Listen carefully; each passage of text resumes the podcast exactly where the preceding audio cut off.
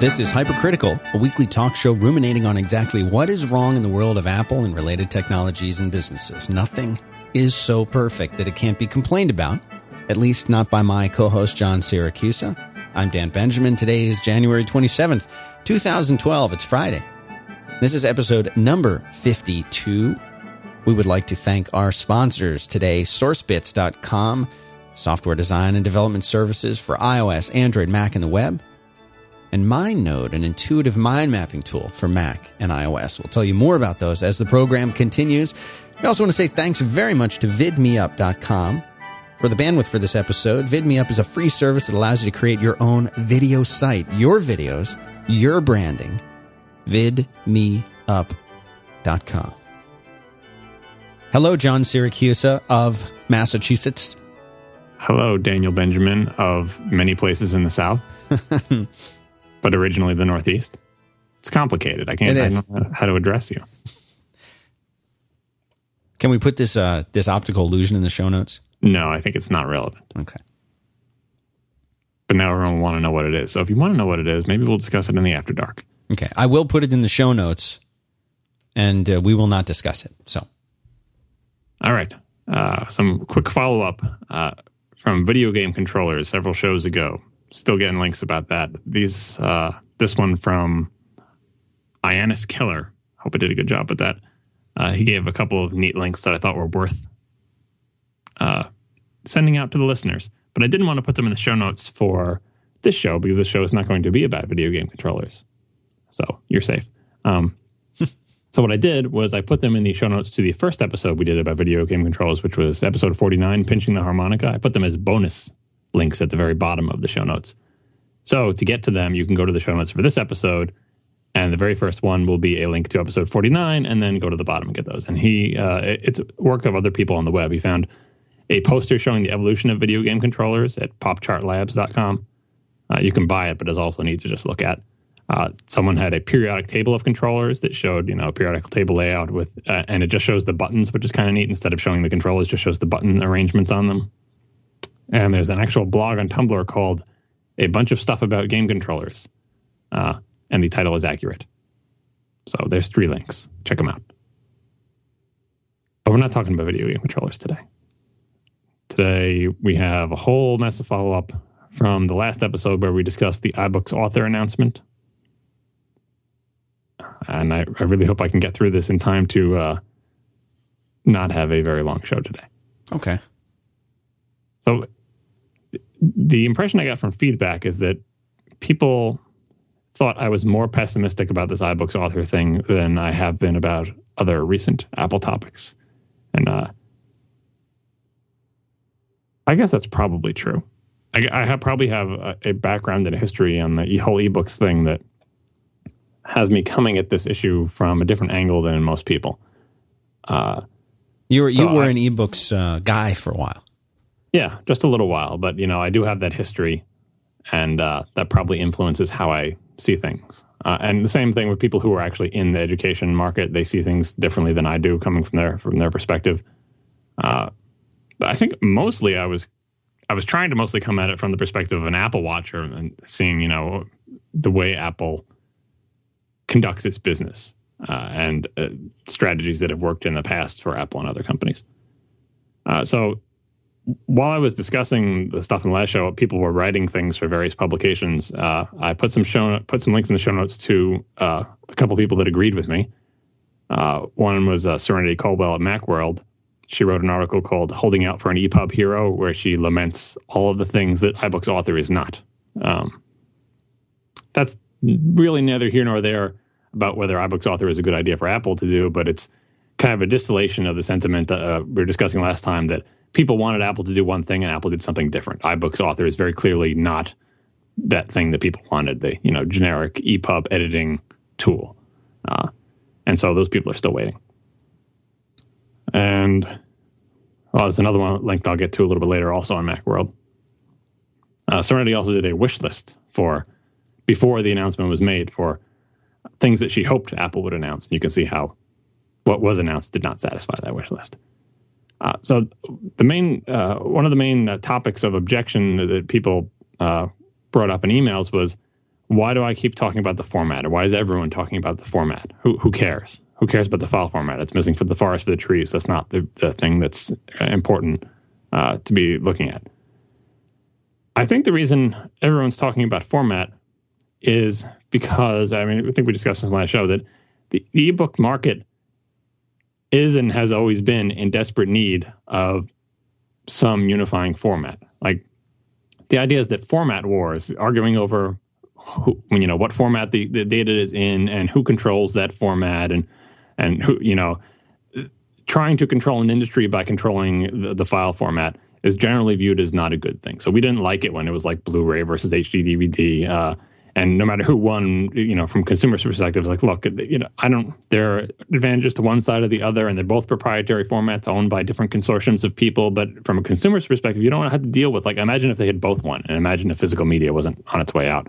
We'd be struggling through this world where there's ten different formats for movies, and you have to have players that played multiple discs, and you can't keep track of who can play what. You know, common formats for digital content uh, is good for everybody, and consumers hate it when that's not the case. And the industry in general suffers for it, although it's just the constant trend of like, well, why, why do these format wars exist? Well, the companies are always like, ah, if we can get our format to become the de facto format, then we control the format, and then we have this incredible lever to control the industry. You know what I mean? Uh, and I think everyone agrees that's a bad thing.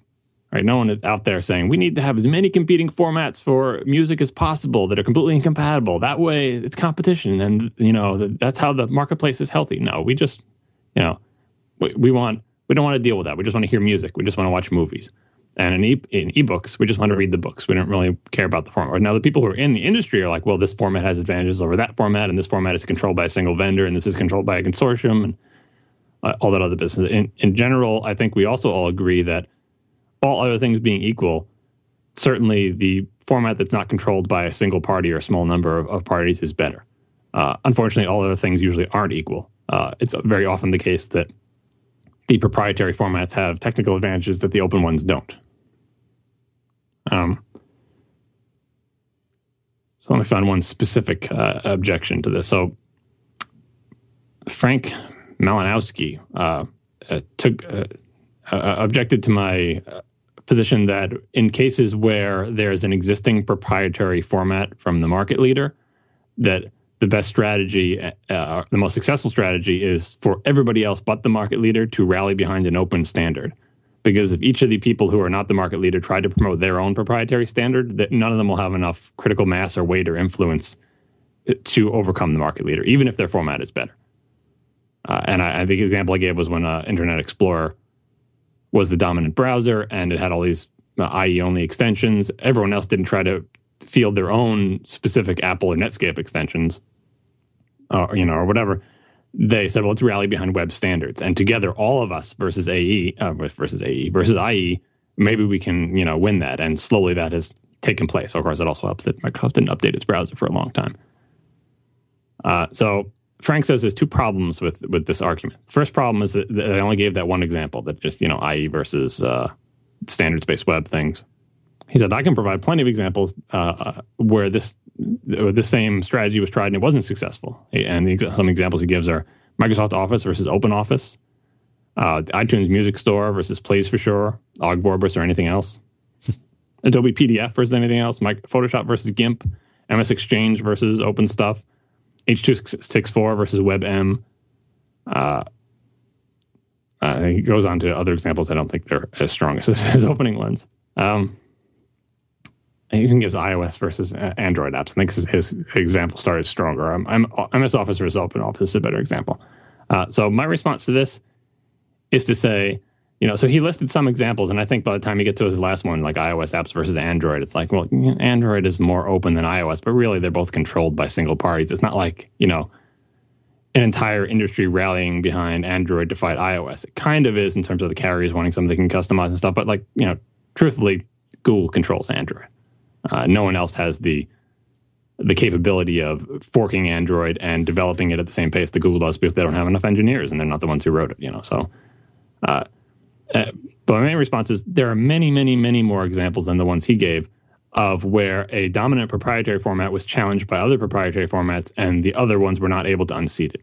that's the common case is that you know to some proprietary format is going to win and everyone's got their you know WordPerfect files or WriteNow files or Nisus Writer files none of them could unseat doc.doc which was also proprietary you know they all those other competitors to microsoft word in the, in the olden days when there were more than when there was more than one word processor out there none of them could unseat uh, uh, ms office and they all have their own proprietary file formats uh, the only chance you can have is if everyone rallies behind an open format. Open Office has not been successful to defeat Microsoft Office, mostly because I think uh, Office suites are not that interesting, interesting or important anymore. And Microsoft's Office is good enough and is the standard, so there's not a lot of excitement around Open Office. But uh, file, you know, the the pressure to go open has forced Microsoft to try to have a more open file format with the DocX business. And we have things like PDF that are not still controlled by a single company, but are also kind of open standards that anyone can implement, unlike .doc, which you know anyone not anyone can implement, even though there's supposedly a kind of a spec. It's like you know you can't that that file format is still controlled by Microsoft. And although Apple can try to read .doc documents, it can't read them all and can't read them all well. Uh, some more examples of uh, where uh, you know I just gave the one example of open versus closed. Some more examples are like uh, TCP/IP versus like AppleTalk or NetBIOS or whatever, or the Internet versus AOL. Where AOL was people don't remember this, but AOL was massively dominant. Uh, but we all kind of knew that it's you know AOL, the biggest internet uh, provider in the entire United States, versus everybody else who's behind the internet. So AOL was one big rich company with lots of power, and everyone else rallied behind the internet, as opposed to everyone else rallying behind Genie or eWorld or I don't know, can you name some other ones? Hmm. Like all those other proprietary things. The, yeah. the only way you can unseat a big proprietary leader is to get everybody behind something that's not controlled by by one party. Someone someone in the chat room was saying, "What? AOL was dominant?" Yes, yes, it was dominant. It, it used to be that if it, you know a few nerds had internet access, and then if anybody else you knew who wasn't a nerd had internet access, they had AOL. Those were dark days indeed, but they it happened.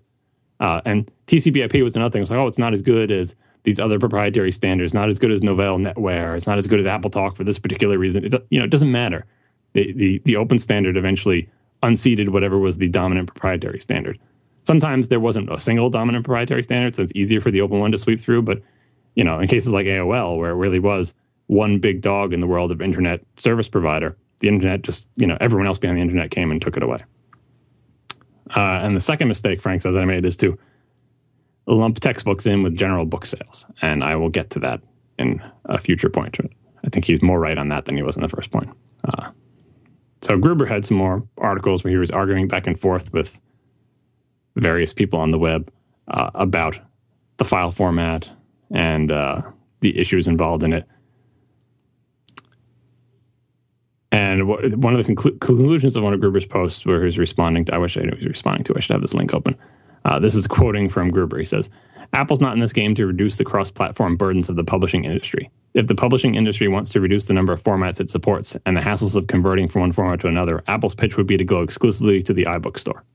Do you remember that post? I have it in the show notes. Yeah. So uh, this is something that was brought up on another podcast that I listened to that I think is true a lot of people confuse someone explaining Apple's position to someone supporting Apple's position. It's like you know, if you can if you can explain something from the perspective of Apple, it's like, well, you would never have written that if you didn't agree with it. Even if you're not, even if you're clearly saying Apple is doing this because, not I think Apple is right to do this because, you know what I mean? Yeah. And for people who follow Apple and understand Apple, it's frustrating to us that other people don't understand Apple as well. And we want to explain now. Say this is why Apple is doing this. And as soon as you write that, they go, "Oh, you know, everything you wrote there, you must support." No, I'm just explaining to you what what Apple's reasoning is. You know what I mean? Now, you can also mix that with disagreement or agreement, uh, but the just the explanation of the strategy doesn't really imply one of the uh, one or the other. Uh, and reading that reminded me of an article I wrote back in uh, April uh, for Ars Technica called Apple's Wager, uh, and it was about it, there was a, me explaining what I think Apple is doing, and then at the end, I did offer my opinion and said, "What you know, this strategy has some potential downsides," and it, it, this was about uh, getting developers to develop for iOS and you know all the iOS stuff, App Store, uh, locking developers into a single platform for distribution and applying all these rules to them and stuff like that.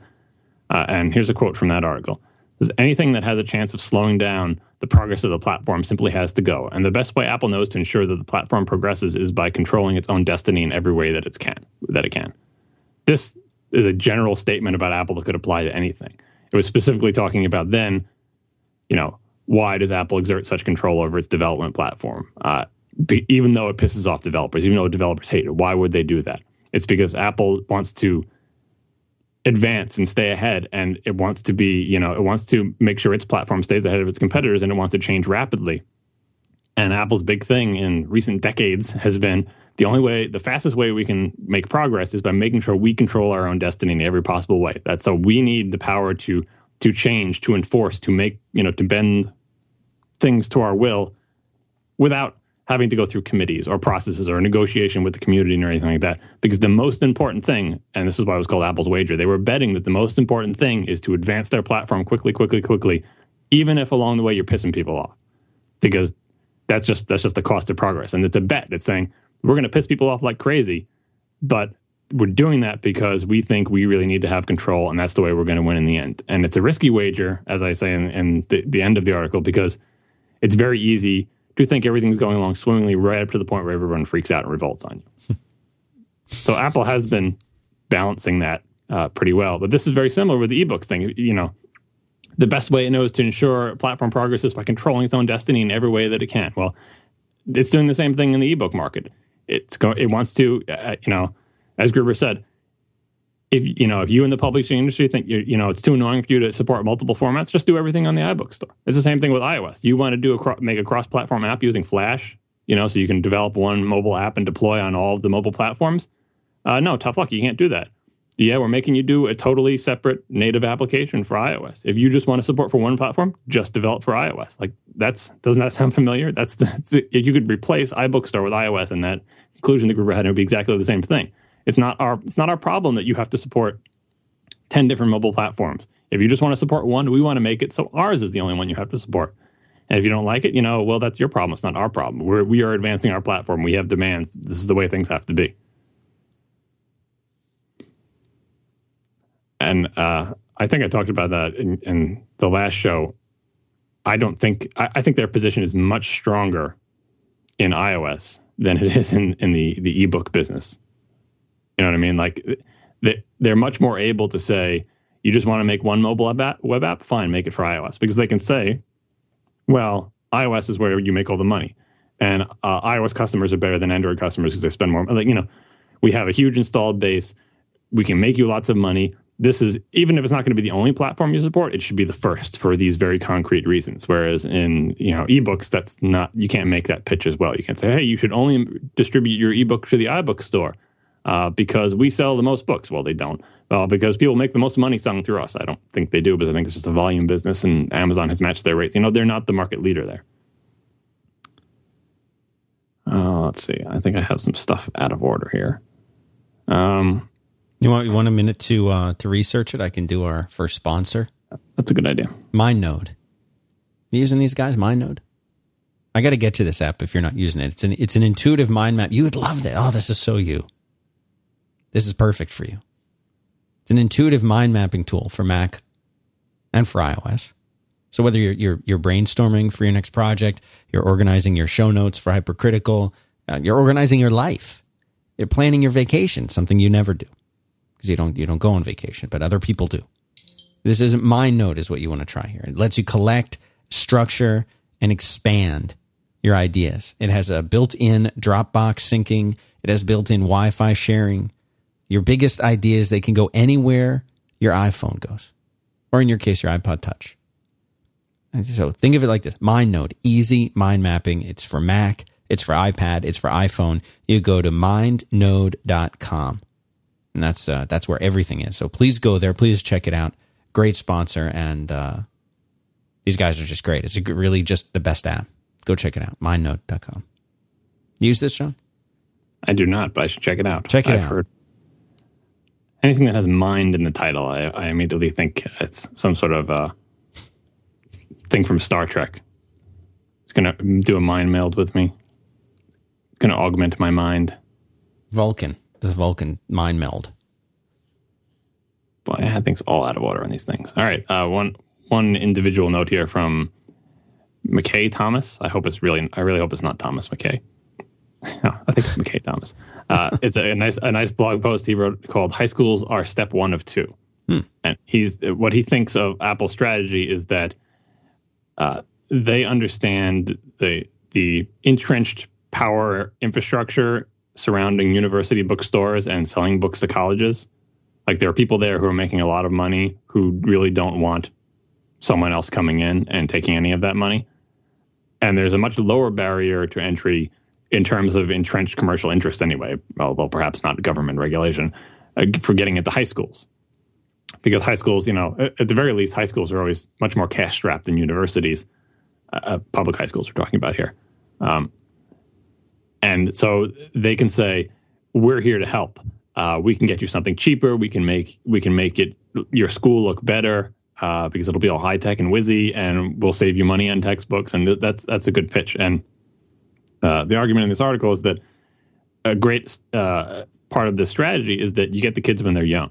You get them used to the idea that oh, when I was in high school, we got all our textbooks on the iPad and they were cool and had all this neat stuff in it, and I'm used to it. And then I go to college and I have to go to this bookstore and pay 500 bucks at the beginning of every semester for these gigantic tomes, or I got to buy used ones that are all written in and beat up. I mean, that, that would be a big drop off from the experience from their high school experience going to college. You know what I mean? Uh, versus the current experiences, well, our experiences when we were kids probably is you go to high school and maybe if you're lucky you get newish textbooks, but usually they're used textbooks that people right. have written it and stuff and you're giving them at the beginning of the year and you got to lug them around and put them in your locker and then you give them back at the end of the year. And then you go to college and it's like, oh, you go to the fancy university bookstore and you can get brand new books, but they cost, they're really expensive, but they're filled with all this super advanced, you know, interesting knowledge. It, if it's not a step up, then at the very least it's a lateral move. But if you spend your entire high school career getting your curriculum through an iPad, going to a college like that is going to look bad. And, and suddenly the incoming freshmen at colleges are going to start looking on universities and saying, well, I give this one a demerit because they use the stupid old book system that I don't understand and they don't know or care who makes the money off uh, university textbooks. All they know is that it was cooler in high school. And so colleges will, will figure out, well, if we want to attract more incoming freshmen, we should think about giving them what they expect in terms of, you know, electronic curriculum. And we don't want to look worse than what they did in high school this is kind this reminded me kind of of the I don't know if it was a conscious strategy, but an effective strategy of uh, making C level executives want to own iPhones, even if they weren't allowed in the business because the IT people had it all locked down to, to BlackBerry and stuff like that. Yeah. But the execs would buy iPhones and say, "I don't care. I'm I'm your boss. Let this phone in the network. Let's make, make it work. work. Figure, figure it out." Yeah, and it's like a backdoor in because they didn't want to. One way to come at it would be like to go to the IT people and say, "I know you love BlackBerry, but what can we do to help you consider deploying iPhones. And it's like, well, it's got to have a physical keyboard and got to do this and it's got to be that. And, you know, they did address those needs with not the physical keyboard, but like the remote wipe and the exchange support. Like they did that. But the other strategy probably worked just as well, if not better, of just making a phone that everybody wants, especially, you know, uh, people with a lot of money, with, you know, launch at 600 bucks or whatever. It's a fancy luxury item. And once those guys get it, it kind of trickles down. Well, this is kind of like a trickle up. Get them, get them while they're young, and this is like the back door into getting into universities. Just like giving the execs was a back door to getting into the enterprise with the iPhone. And speaking of strategy, uh, a couple people brought this up, and I had it in my notes for last show and somehow missed it, probably because it was just a single line item and I have too many damn notes. Uh, I wrote an article uh, last year called The Apple Strategy Tax, uh, and this was a sort of a specific case of the general idea of a strategy tax, which I first read about from Joel Spolsky. Uh, the idea is that a strategy tax is when a company that does lots of things can't do one thing that it's doing as well as it could possibly do it because doing that one thing really well would hurt some other part of its business. I think one of the examples I gave was like, uh, when uh, uh, Internet Explorer was getting rich text editing capabilities, like, well, you have you have a text box in a web browser, but we don't want to make the text box too powerful because then it's they were so afraid that the web would like replace Microsoft Word, you know, sort of like a Google Docs type thing. So the, the strategy tax there was you would say, tell the IE team, don't don't spend too much time making the rich text editing capabilities of IE super awesome. I mean, you can make them good, but don't make them too good. uh, this I don't know if this actually happened. This is just an example of like what, what would an example? It's like a conflict of interest across an organization where you're you're you're fighting with one hand tied behind your back because you're so afraid of hurting some other part of your business. Um, and this comes up because iBooks author can see you could you could look at if you look at it a certain way is another victim of strategy tax because if the iBooks author team it really depends on what their goal was. Like this is this gets into semantics, but if if you were to assume that the iBooks author team their goal was to make an awesome electronic publishing editing application, and Apple didn't sell books, and Apple didn't have any you know sort of vested interest in there, like say they were an independent company, you would think that they would make an application that would that would be more of a recognition of the market as it exists. You know where Amazon Kindle is the the dominant platform and they have a proprietary format and you can kind of target that. And then there's EPUB, which is the open standard, right? Instead, iBooks Author is 100% focused on Apple Store, making stuff that can only be sold in Apple Store, an Apple special format.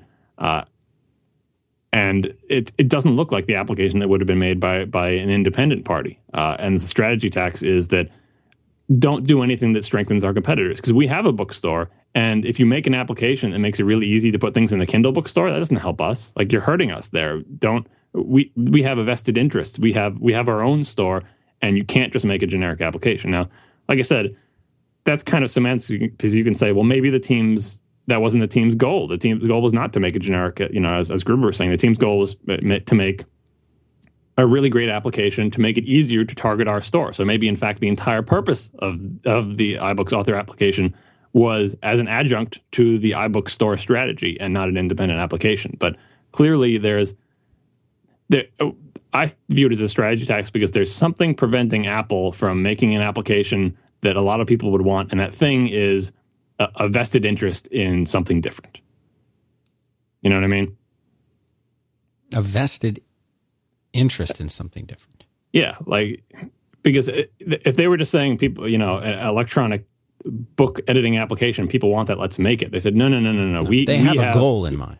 Yeah, we have a store. We have to support our store. You know, we're not out to solve the customer's problem. The customer customer is going to say their problem is it's such a pain to, to electronically publish stuff. Well, we don't. You know, Apple says, well, that's not the problem we're interested in solving. Our problem is the iBook store isn't selling ten times more books than Amazon. So how do we solve that problem? And that's not a customer problem. That's an Apple problem. You know what I mean?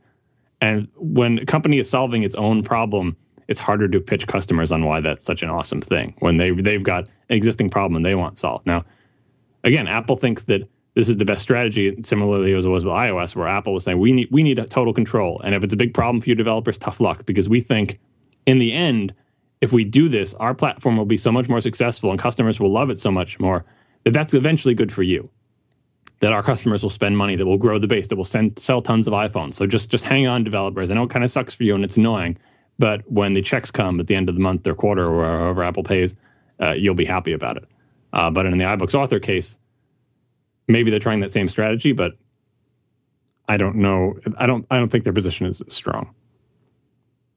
Uh, I think you mentioned when you were talking about this on the talk show. It's one of the reasons that we think people might people tend to prefer the Kindle format is because you can read it anywhere. Like well, they're you, not. You know, any device that you have, any device that you have, you can pretty much get the Kindle app for Mac, iPhone, Kindle, obviously. Yeah, and and they and Amazon introduced the Kindle Fire, which is a tablet. But what they didn't do was say, well, now that we've got the Kindle Fire, you can't read Kindle books on the iPad, right? And people were talking about that. They're like, gee, geez, when, when Amazon comes out with this Kindle Fire thing that's so much like an iPad, are they going to still let the Kindle app be on the iPad? So far, it looks like they are. Uh, maybe that will change someday, but I, I don't. It seems to be integral to. It's kind of like Netflix strategy. Netflix is on everything. You buy a set of speakers for your computer, they probably can stream Netflix, right? They, they're, you know, everything can stream Netflix. And Amazon has said, do you have a device that conceivably read Kindle books? We'll put some app on it. Maybe it's a crappy app, like the, the Kindle Reader for the Mac is not a great application, but you can read them on your Mac. You can read them on your PC. You can read them on all the Kindles. You can read them on the iPad. I, I'm assuming there's Android versions of these things too. They just want people to be able to read their stuff. And it's a very different strategy than Apple's. Um, so what what might I have missed in my pessimistic assessment of iBooks author? I think the biggest thing that many people pointed out, and I think they're right, is that when I was speaking of the whole idea that if you're not the market leader, uh, you should rally behind an open format. Uh, Amazon is the market leader in electronic books in general, but are they the market leader in electronic textbooks? Probably not.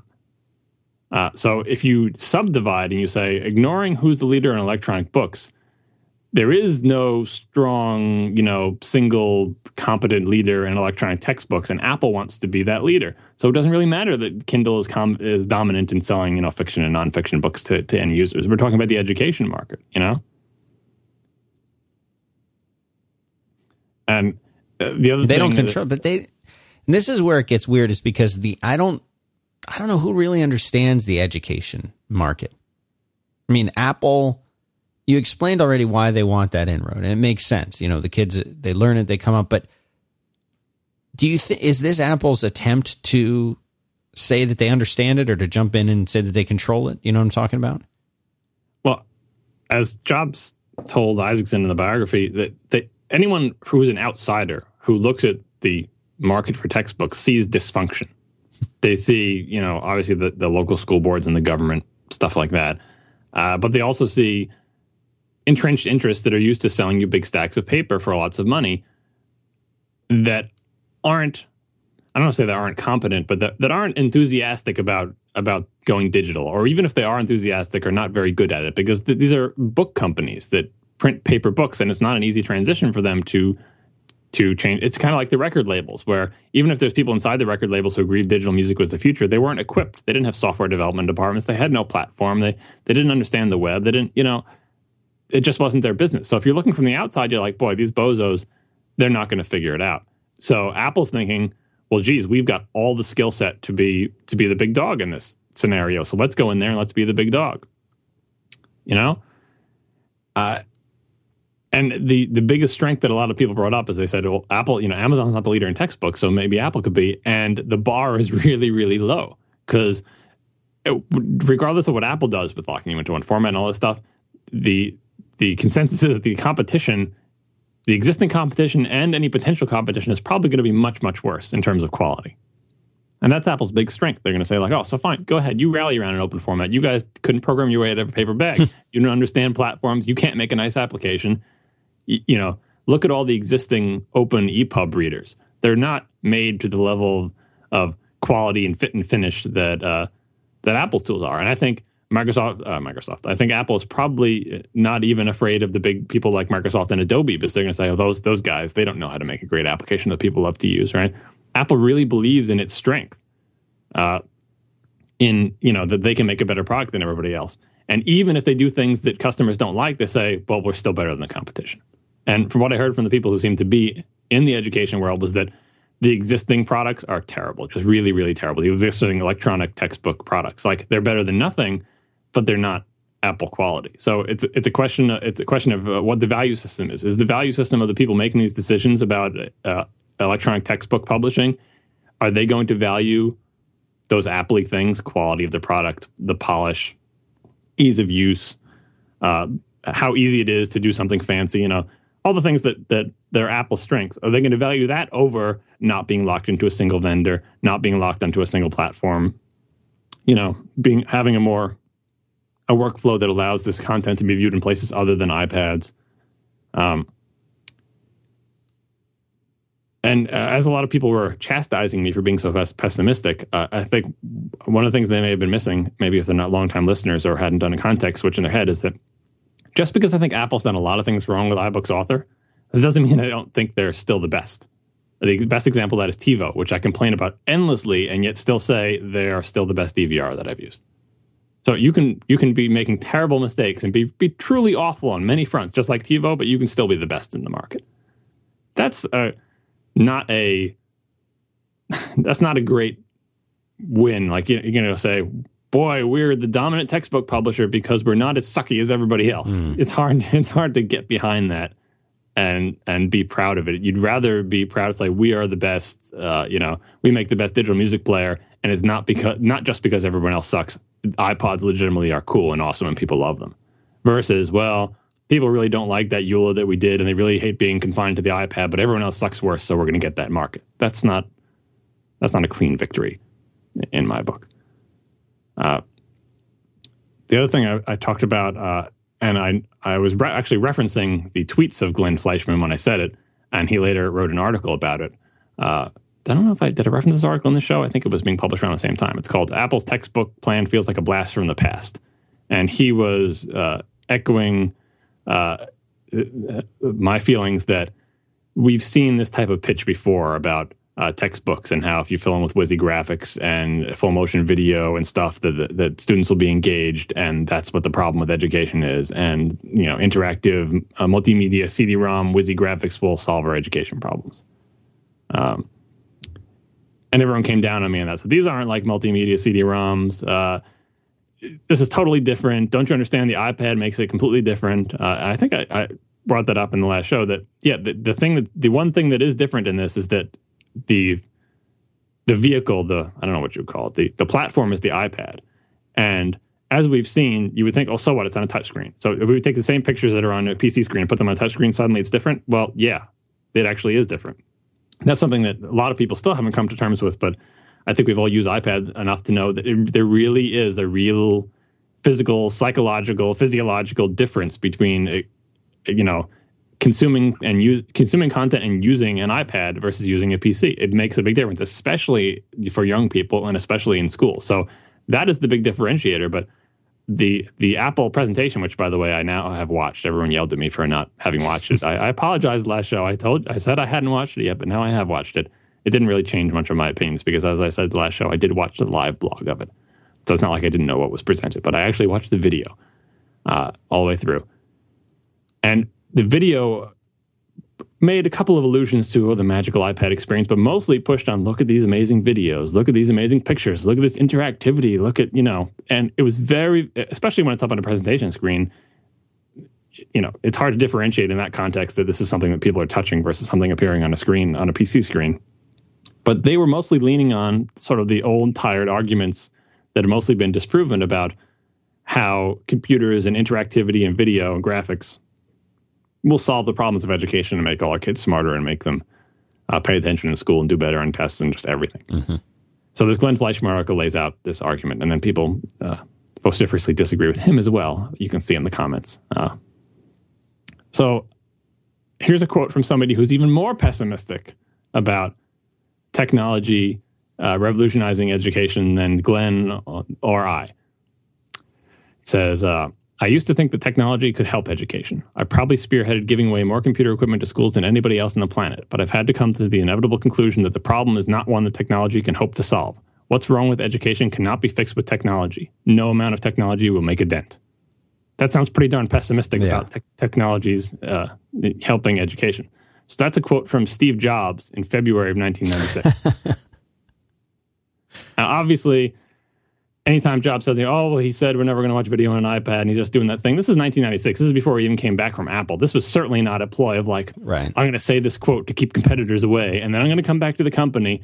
And then right before I die of cancer, I'm going to make my company, you know, a decade later, I'm going to make my company uh, distribute textbooks. This was his legitimate opinion after having spent a long time. He really bought into the the you know the hype, and you can't blame him the first time around. Like when the Apple IIs were coming out, oh, personal computers in the school. This is going to revolutionize education. And we're going to give these computers out to the school, and boy, it's going to be a bicycle for the mind, and everything's going to take off, and it's going to revolutionize the way we learn. And he saw that it didn't, and he came to the conclusion by 1996 that what's wrong with education cannot be fixed with technology. No amount of technology will make a dent. Mm. They did not put this quote up on the screen, surprisingly, during the education presentation. I don't, I don't understand why. well, right. Why wouldn't they do that?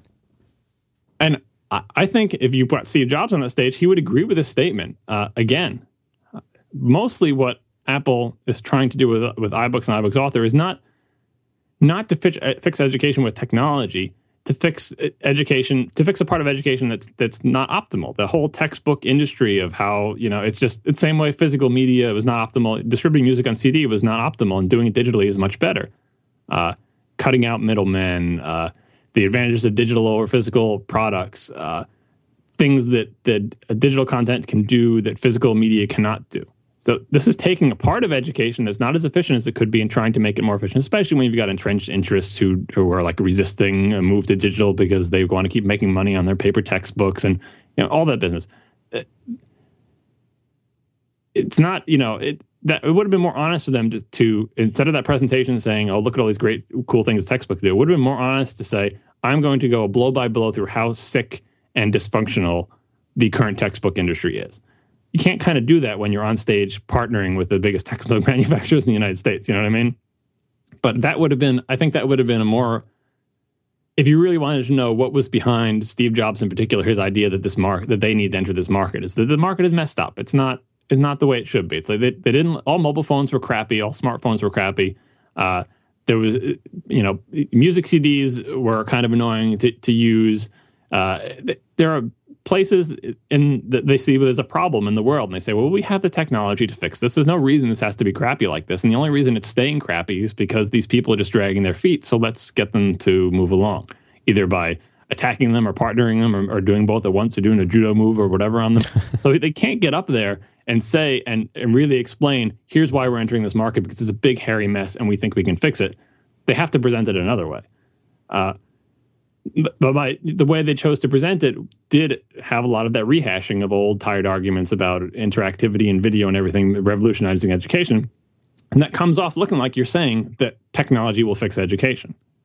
Even that's not what they said but that that's what that's the impression it gives. You know and that's uh, glenn's glenn's big objection and my big objection. It's kind of like fetishizing the artifacts of education. Like that it's not that these that these iPads and these textbooks are what really matter in education. And uh, I was thinking, looking at that, of uh, why why do not why is, uh, do I object to that? What is it that I think is the real theory of education? I thought of uh, Maslow's hi- Maslow's hierarchy of needs. Have you heard of that in your liberal arts education? No, is this you trying to trick me? No, you like don't know. Mer- Merlin always, Merlin always tricks me. He'll say, "Oh, have you heard of this thing?" I'll say, "Sure," and I'll be like, "Well, I just made it up." Oh yeah, I remember when he got you on the uh, the the uh, yeah, he, he likes to, he likes to play uncertainty principle. He said some other uncertainty. Yeah, yeah, he likes to, to try and trick people. No, it's really Maslow's hierarchy of needs. That's linked okay. in Wikipedia in the in the show notes. Uh, and I, I think there's a, a, hierarchy of needs in education that looks something like this. Uh, people who are in education can quibble about the order that I put things, but like what what is the most important thing in education? Uh, so number one, I would say is physical safety. This is similar to Maslow's hierarchy of needs, a compressed version you have to feel safe at school. The facilities can't be falling around on your head. They have to have climate control, like just the basics of you you feel safe at school. Your your life is not in danger. Right. The, the ceiling is not going to fall on you, and you're not freezing to death. That's number one. I think everyone agrees on that. It's kind of like why do you start there? Duh. Right. The second one I would say was um, emotional safety, where it's not just a safe environment physically, but also a safe environment where you know bullying and, and the balance of positive and negative reinforcement from teachers and students that it's a place where you don't feel you're under attack and fearful emotionally uh, or in ways other than physical. So now, now you're now you're in a position where you can actually potentially learn, mm-hmm. right? Uh, and then the, the next one, right after physical and emotional safety, I think is good teachers. Class size is kind of wrapped up in this, but in general, I think that is the the third most important thing is who is up there teaching the material. It's not the textbook, it's not the material, it's not the curriculum, it's not what you have to learn. It's good teachers. Because as we all know, I think everyone who's been through education, one or two good teachers have a profound effect on on your life and your future. I think there have been studies of this of like these kids who had this one good teacher in like third grade had you know 20% higher income and more success and happiness in their adult life than these people who didn't have this one teacher. You know, it's huge huge effect. I mean, I, I, left out like good parents and family life and stuff because I'm just focusing on things that the school can do itself. So right. the school they can't they can't go into your house and make it right. your parents. Obviously, that has a massive influence as well. But saying what can the school do? Provide physical safety, provide a safe emotional environment, and have good teachers. And then way way down at the bottom of the list probably is education materials. Uh, make sure you have, uh, you know, good blackboards or computers or textbooks and stuff like that. But that's that's so you know not only is it not number one i think it's down you know it's, it's po- possibly the the lowest thing on the list. Because really if you think about those great teachers that you had do you remember like oh well uh, uh you know that teacher was great because they had a smart whiteboard that we could draw on. No. Like i mean it's because we're all old and we didn't have cool things like this but the materials you have, how beat up your textbook is, how good your textbook was, whether you're forced to learn this thing in this grade and this thing in that grade because of some stupid change in curriculum that you don't have any control over. It all comes down to, you know, physical safety, emotional safety, good teachers. And that's why no amount of technology will make a dent because those other things are so much more important. They're massively dominant in terms of the, the quality of education that if you have all those things, you can give those people rocks and sticks and you know and and enforce on them a stupid curriculum with a crappy textbook and they would still produce students who understand material and are are more successful you know and so this video where they can't this presentation where they can't come out and say this the textbook industry is messed up and that's why we've decided to enter it oh and by the way here are all the people who messed it up and we're going to partner with them since they can't say that I, I would have liked to have seen them acknowledge right up front the, the, the idea that was in everybody's mind who was watching this is that uh, this is all this business about technology fixing education. It's not about that. We think that uh, we're not going to to fix education. I don't, I don't know how they could say it without throwing the without throwing the textbook people under the bus, but. Uh, to to acknowledge the the the, the counter argument that that uh, technology doesn't matter, and to say we think what's really important about education is not whizzy videos and cool graphics, but we'll have them too. But th- what really matters is, and then they have to make some other kind of pitch ab- about uh, why this is different than all previous efforts to uh, put technology into school. So uh, maybe they were stuck between a rock and a hard place because there isn't a really strong argument there, and certainly people like cool demos. Uh, but when I was thinking that someone, God, I don't know if he, the, the man himself sent this to me. I think he did. Paul Andersen. I thought you were going to say Steve Jobs. No. Paul Andersen, a, a, teacher in Montana. I think he sent me this link himself. It's a YouTube video. Uh, what was the title of it? Um, it's called. No, no, no. I got to go to my show notes link. While, while, while, you do that, I'll do our second. See, you're going to coordinate this. Well, look at that. Every time I lose track, every time my, you lose track and you can't find your notes, it's just it's a time to take a break. There you go. This episode is also sponsored by SourceBits.com. Love, I love these guys. It's providing software design and development services for iOS, Android, Mac, and the web. It sounds like everything, right? That's what that's what they focus on. They focus on. Of course, you just want an iOS app. They'll make that for you. You want an iOS app that has an Android uh, equivalent and something that ties into the Mac and also has a web service, they do all of those things. They they they specialize in this. Now they'll do they'll do just the iOS app, but a lot of the time, if you heard this week's build and analyze, you heard Marco talking about why Instapaper needs a web service. You need a web service, they'll build the whole thing. Bleeding edge technologies is what these guys are all about. They have a deep experience and they have one of the most important things a successful track record. You bring them your idea, they transform it into a, a functional, tested, visually stunning world class app, and they do it fast. They save you money because they do it right the first time. They know what they're doing it's cutting edge stuff. Sourcebits.com, longtime sponsor. Absolutely love these guys. Great guys. I had a meeting with them uh, last week. Great things coming in 2012. Check them out, sourcebits.com. Find, so find your thing, find your notes, yes. find your place. The title of this video. I know I've lost the guy's name. I'm so disorganized. See, I told you. I, I, I can just imagine imagine your office. It's it's things stacked up, papers yeah. everywhere.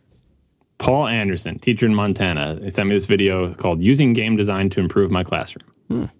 Now, gamification has a bad rep lately for anyone who follows technology. I mean, when I say gamification, I bet people their teeth go on edge, like, "Oh, that gamification thing," you know, because it comes up in all the startup tech blogs and it's kind of like buzzwordy uh, uh, but mostly, I think it's because unscrupulous companies have been using game theory to manipulate people for evil.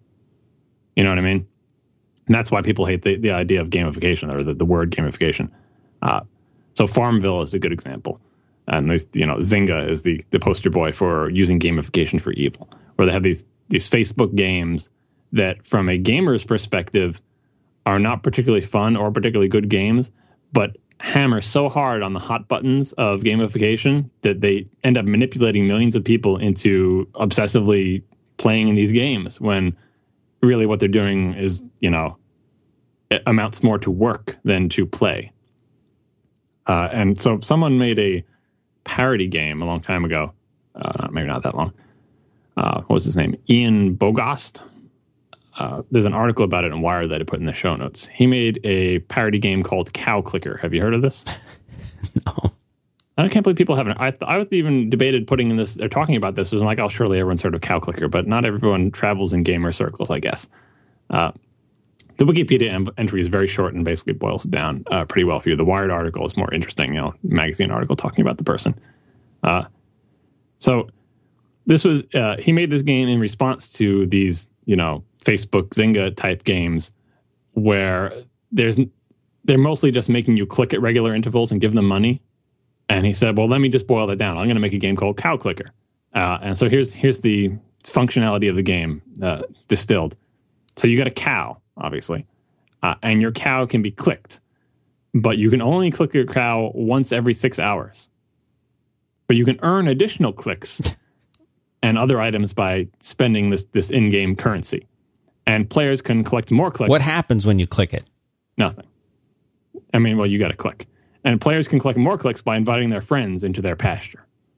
So this is like literally, it's a clicking thing, and it withholds your ability to click and you then need to do things to satisfy the game to get the ability to click again which is very similar to you know he's saying like this is basically what farmville is come back at this time click on these things click on your crops click on you know that the whole thing is just you're getting sucked into this world and buy you know eventually they get you to buy virtual items. You can do more things in this virtual world. And it's not there's many good articles. I, I should have found some of them about how fundamentally different playing those type of games is than than what we consider actual play for enjoyment purposes.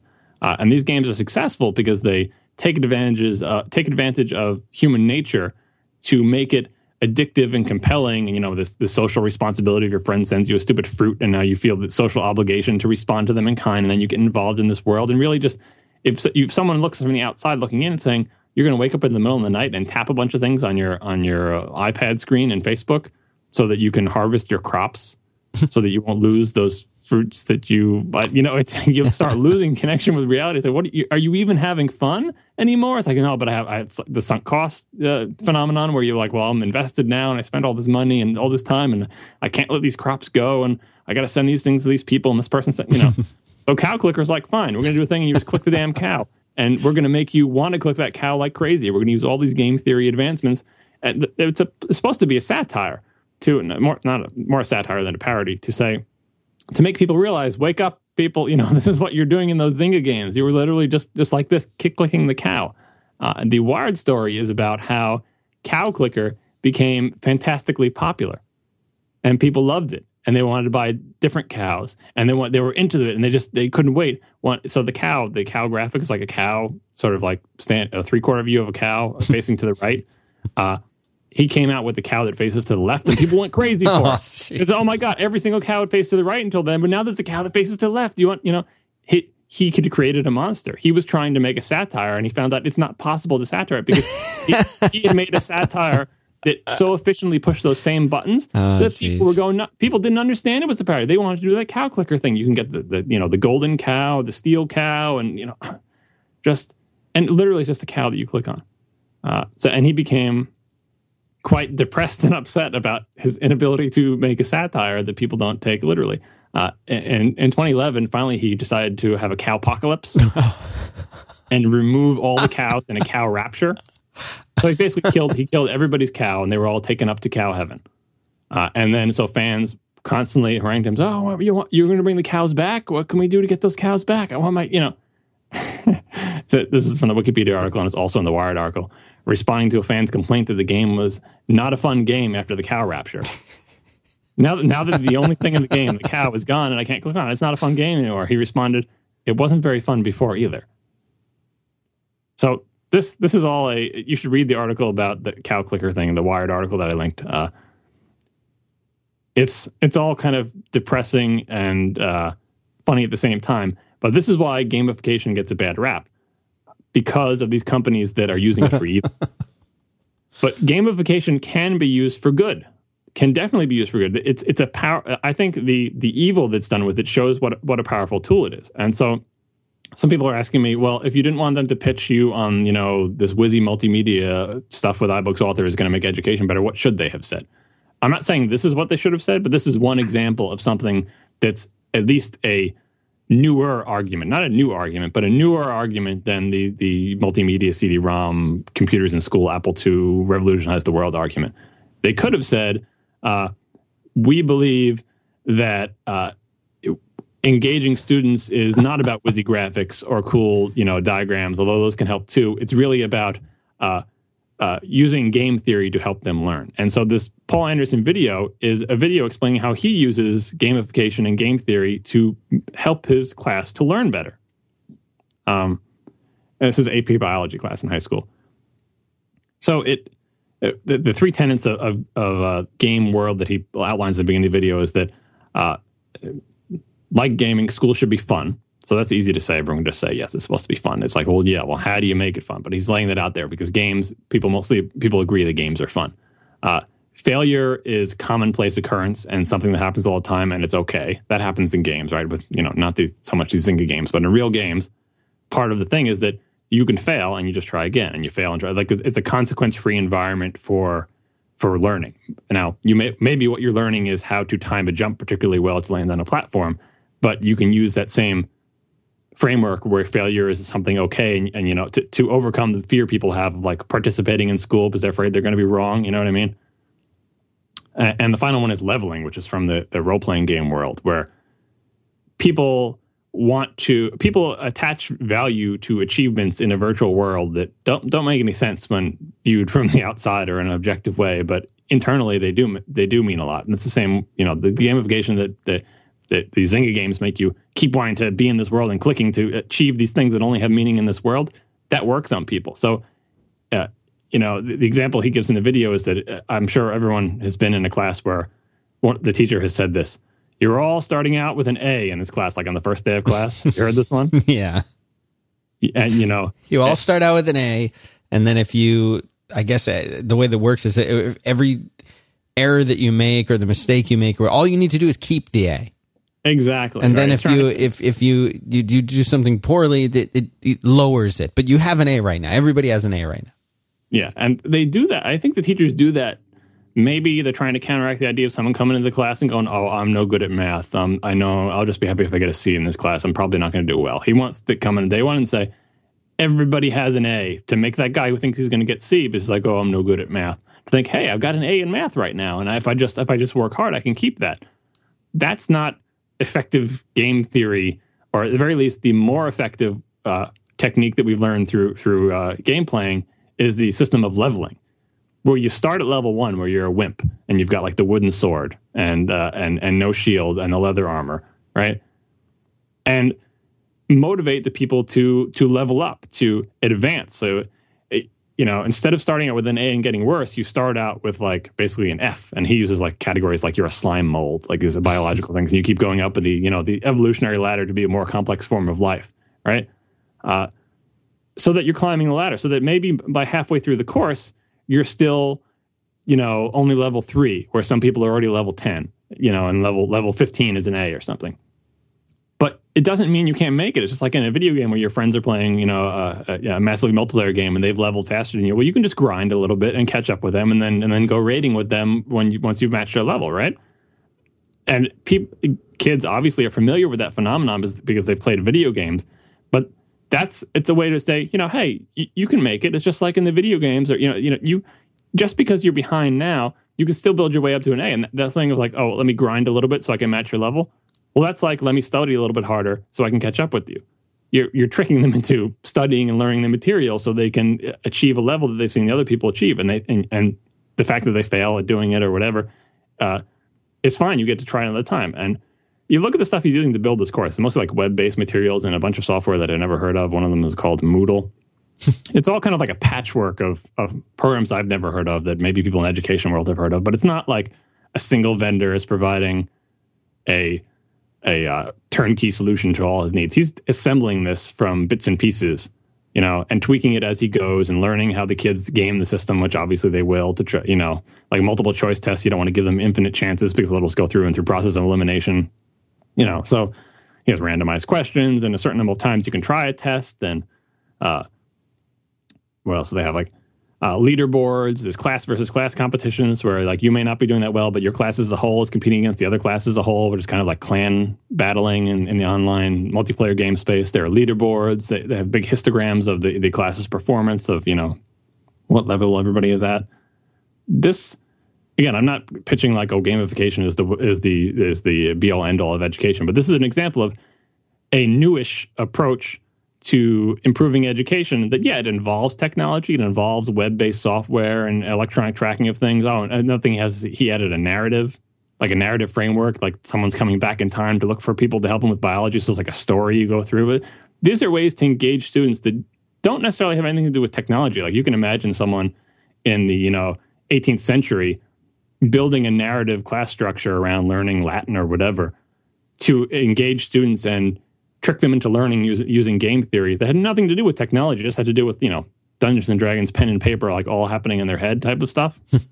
you can use these tools that are so effective. You can use them for good instead of evil. Uh, and that would that's an example of the pitch that Apple could have gone with. That technology is not the not what we're selling here. It's really a new, better way to to get kids to learn, and technology is just a tool to let us do that. Versus uh, what I think is also a noble goal to take a dysfunctional market for education materials and make it less dysfunctional while at the same time becoming the new dominant leader in it. But it's not, it, the presentation they gave wasn't either one of those things. Uh, and oh, man, this is follow up, huh? One final note on, on the presentation, which I finally watched. Phil Schiller during the presentation, which by the way, he's looking very trim and slim, don't you think? He's slimming down he's come a long way. He's yeah. getting this in the spotlight more often. He's yeah. got a you know, and, good and good for him. His, he did his Phil Schiller normal job. I think he did a good job. But uh, at one point, he said uh, the iPad is quote a lot more durable than paper and binding. Now, what he probably meant was you know digital content is more durable than physical. In, enduring, I think, is what he because you can because you can physically you, you know you can infinitely copy it. It doesn't lose quality. All you know all that all that business. Right. That's not what he said though. What he said was that the iPad was a lot more durable than paper and binding. And I, I tweeted about the absurdity of this, which was probably just a, I don't know, poorly presented. He has a valid point in there, but that's not the point he made. So calling him out for it is like, you know, haha, whatever. Then people argued with this that they said, no, actually, the point that he accidentally made there is valid. And that the iPad really is more durable than textbooks because textbooks, they get the pages torn out, and if they get wet, they that you know people draw on them and all these horrible things happen and you know. So here here's some pros and cons just to, to lay this out for people. So the, the pros of digital content over physical content. So it's more durable as you said. You can make infinite copies of it. In theory drm allowing blah blah blah but you know it doesn't it doesn't deteriorate with use. That's why we like digital music even though it's crappier quality than vinyl. Every time you play that vinyl record it gets worse. Uh, you don't have any torn pages uh, I think uh, a point that not a lot of people brought up, but I think is the, probably the biggest point in favor of, of the iPad is that if you have if you're using an iPad for all your curriculum, you concentrate all of the students' care on preserving a single thing. Instead of having 15 books and having to like make sure you don't drop all the different books and putting them in your locker and taking them out, you just got this one thing to concentrate on. It's like the the sack of flour baby that you got in school, right? Just concentrate all your your energy on making sure you don't break this thing. And the iPad like looks fancy and shiny, and kids acknowledge, kids understand that it's more expensive, even though if that iPad is half as expensive as all their textbooks combined, they don't think of it that way, right? So in that way, you could make kids a lot more careful with an iPad than they are with their books. But the cons are pretty obvious. The, thing I put in my, when I tweeted about this is, a, does anyone want to do a drop test? Let's drop a textbook from waist height onto a, a, linoleum floor in a school. and now let's do the same thing with an iPad. And so that's just a straight drop. Let's try the whoops, knocked it off my desk and have it rotate as it goes down and lands on the hard linoleum floor. Which, you know, maybe you'll bend the cover. Maybe the, uh, the book will go splayed out on the thing. But, but you can still that, use it. Yeah, that iPad, man, it doesn't take much impact to shatter that screen. It really uh, doesn't. And there was somebody else who who wrote in. I'm pretty sure it was to us that said that uh, they wouldn't get their kids, maybe it was on Twitter, they wouldn't get their kids iPads because they wouldn't want them to get stolen. Yeah. I mean, you know, are- I'm not saying nobody would steal a textbook. Like, I remember actually kids doing that. Like, they would lose or whatever their textbook and they'd have to pay 50 bucks or something for it. So they'd steal one. I mean, An iPad, you would steal whether or not there's textbooks on it. You know, if somebody wants to steal it, there's a lot of value in an iPad. That comes down to physical safety, though. I mean, that's that's your are, that's your number one reason. Yeah, you, you didn't include. Well, you didn't include. Are, like maybe yeah. you leave the iPads in school, or if you take them home, like you just creating an environment of physical safety. It's not. I don't think you can blame Apple like that guy did when he left the Apple store. Did you see the story? Yeah, a guy leaves the Apple store. We got to put that in the show notes. A guy le- walks out of the Apple store, and I guess he he bought what was it an iMac? He bought something, and you hear stories of like somebody walking out of the Apple store and getting around. That's not what happened. He got he walked out of the store, went into his car, drove, got gas, picked up a sandwich, and was it there at the, while they were at the sandwich shop or something like that? that he was getting gas. He went into like the to the little mini mart to get yeah. something for two minutes and came back out, and everything had been taken out of his car. Yeah. We'll put we'll, we will put that along with everything else in the show notes. And by the way, we want to say thanks to helpspot.com, uh, the loveliest ladies uh, in help desk business, creating really great help desk software, help desk software, if I can say it correctly. Helpspot.com is where you go to find out about that. But yeah, th- so, th- isn't this crazy? I mean, he was a lawyer though. He so. was stopped, but he was like, it was, it's creepy because he was stalked. Yeah. Is it wasn't just like he walks out of the store, put your hands on, you know, okay, okay, take the iMac, go. They like followed him for a long, and didn't he have his daughter with him too? And this is I'm sure this is a common story, but the, the absurd part of it is, of course, that he thinks it's Apple's this is Apple's fault. Well, By making such a desirable. I don't think he think. I don't think he thinks. Well, he just wants. to, He's a lawyer. He just yeah, wants to make. He's just a lawyer. I mean, uh, uh, this country that was America, right? Yeah. I mean, uh, it's it's hard to say that there isn't a litigious lawyer, but that's just ridiculous. How could that be Apple's fault? Yeah, it's just and, it's absurd. But this is a real phenomenon. Like when when I we haven't even discussed this on the show. Somehow, even after you yelled at me for not discussing it, you didn't bring it up. But when when uh, I got my wife's iPhone, iPhone, which she got for Christmas, she got an iPhone 4S. Uh, when we were going out and we bought it together, when we were going out of the store with it, I, I said, you know, she put it into her purse. Like they just give you the little box or whatever. And I said, you got to zip your purse up. And you know, we were eating at a restaurant. I said, you got to keep that out of the way. Like, don't let anyone see that you have. Don't don't get the bag from the Apple store. Don't let anyone see that's pop sticking out of your purse as an iPhone. Just put it in there, zip it up, and keep it away. Of course, I'm I'm a New Yorker, so that's my natural inclination.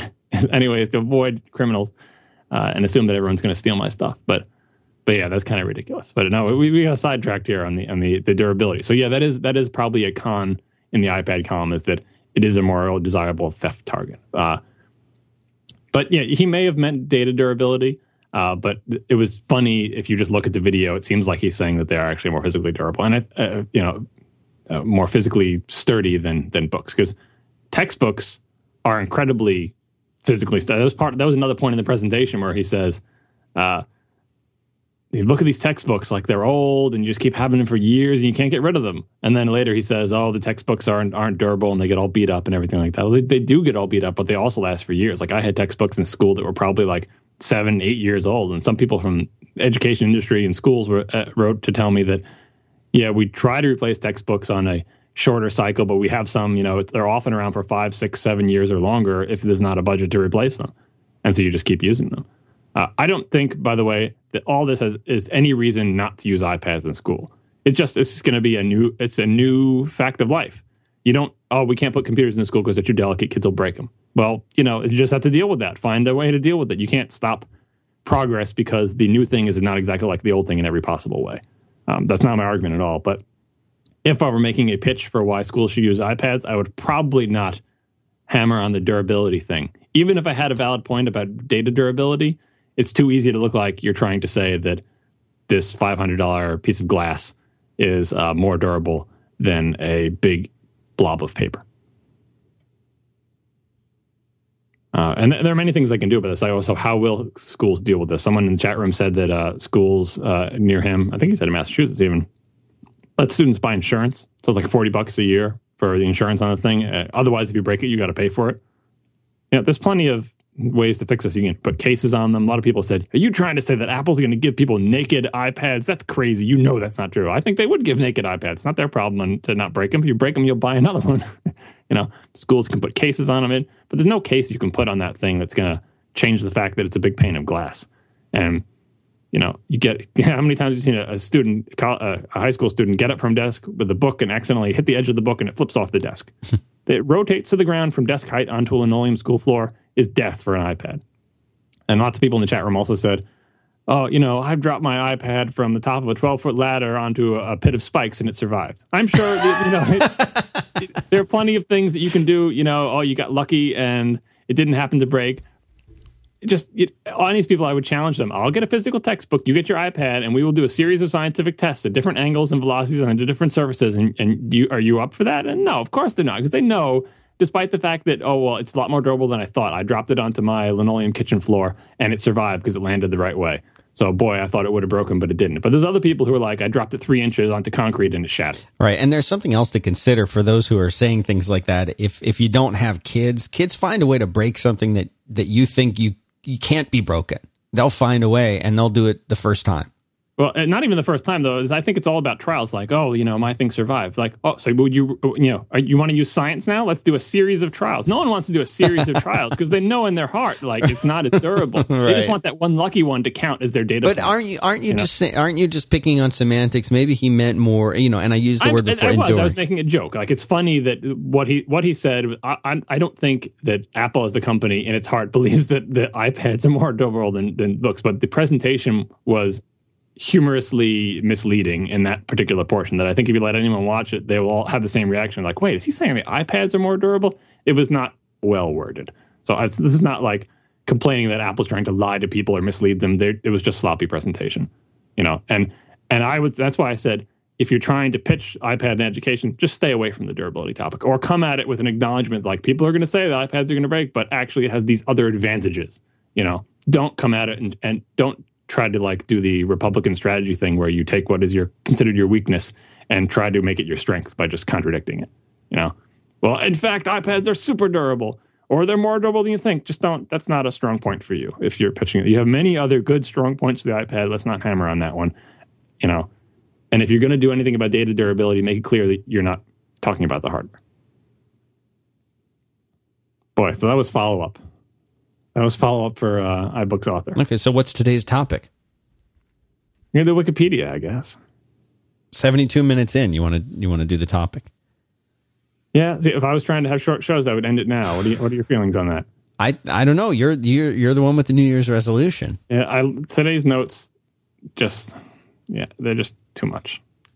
But we could I, we gonna, could do, do, Wikipedia. I can't. Put, I don't want to push it off for two things. I'm, I'm going to do Wikipedia. I don't think it'll take that long. Well, how about this? We'll just we'll give ourselves a time limit. We'll say 15 minutes. It's 12:15. I don't agree. Eastern time, and we'll set a limit. that's, that's too low of a limit. We'll see how this goes. Uh, so Wikipedia. I guess I'll start by saying, what? How much experience do you have with Wikipedia? Let's start there how much experience do I have with it? Do you mean yeah. as a as a person who uses it as the perfect and infinitely correct source of all wisdom? That I use it for that all the time. Anything I'm that's on Wikipedia like has the to continuum. The continuum here is person who's heard the word Wikipedia on the news once. That's like the low end of the okay. spectrum.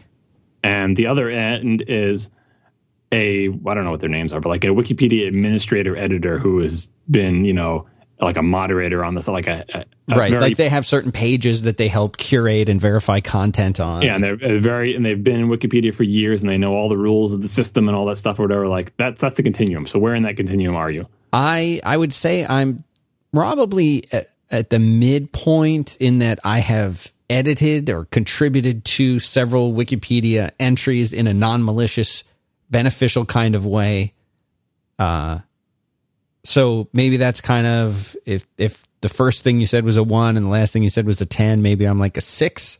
So you've done edits, but like not you're not like spending hours and hours and just hundreds of thousands of words editing. You just like minor edits, like maybe three or four pages of text. You'd say you've contributed lifetime to Wikipedia. Less, less, less than that. Yeah. Just like small edits. Yeah, like when I see something that's just egregiously wrong, and I know that it's wrong, uh, I might get in there and edit it. Uh, but that that's a a rare, a rare thing.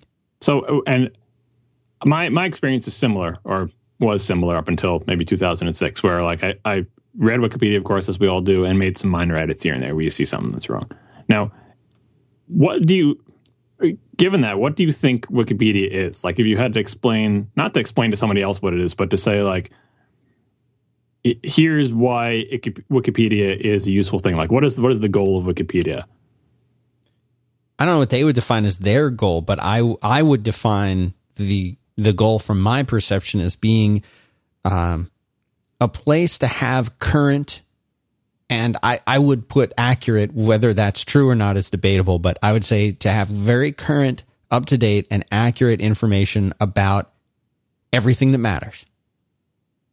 And and the the main thing I, would say, and my, my impression of Wikipedia was that yeah, so that's what they're trying to do. And the thing that makes it different is it's like lets everybody work together to achieve that goal, right? Like right. it's not a bunch of people write it and you read it; it's everybody. We we work together anybody can do it. Like there's no the barrier to entry is low, and it, we're just, we're all going to work together towards this common goal. And it's what the common goal is that I that, that is interesting to me because what were you saying? Like, what would you say is the goal of all of us working together on these Wikipedia pages?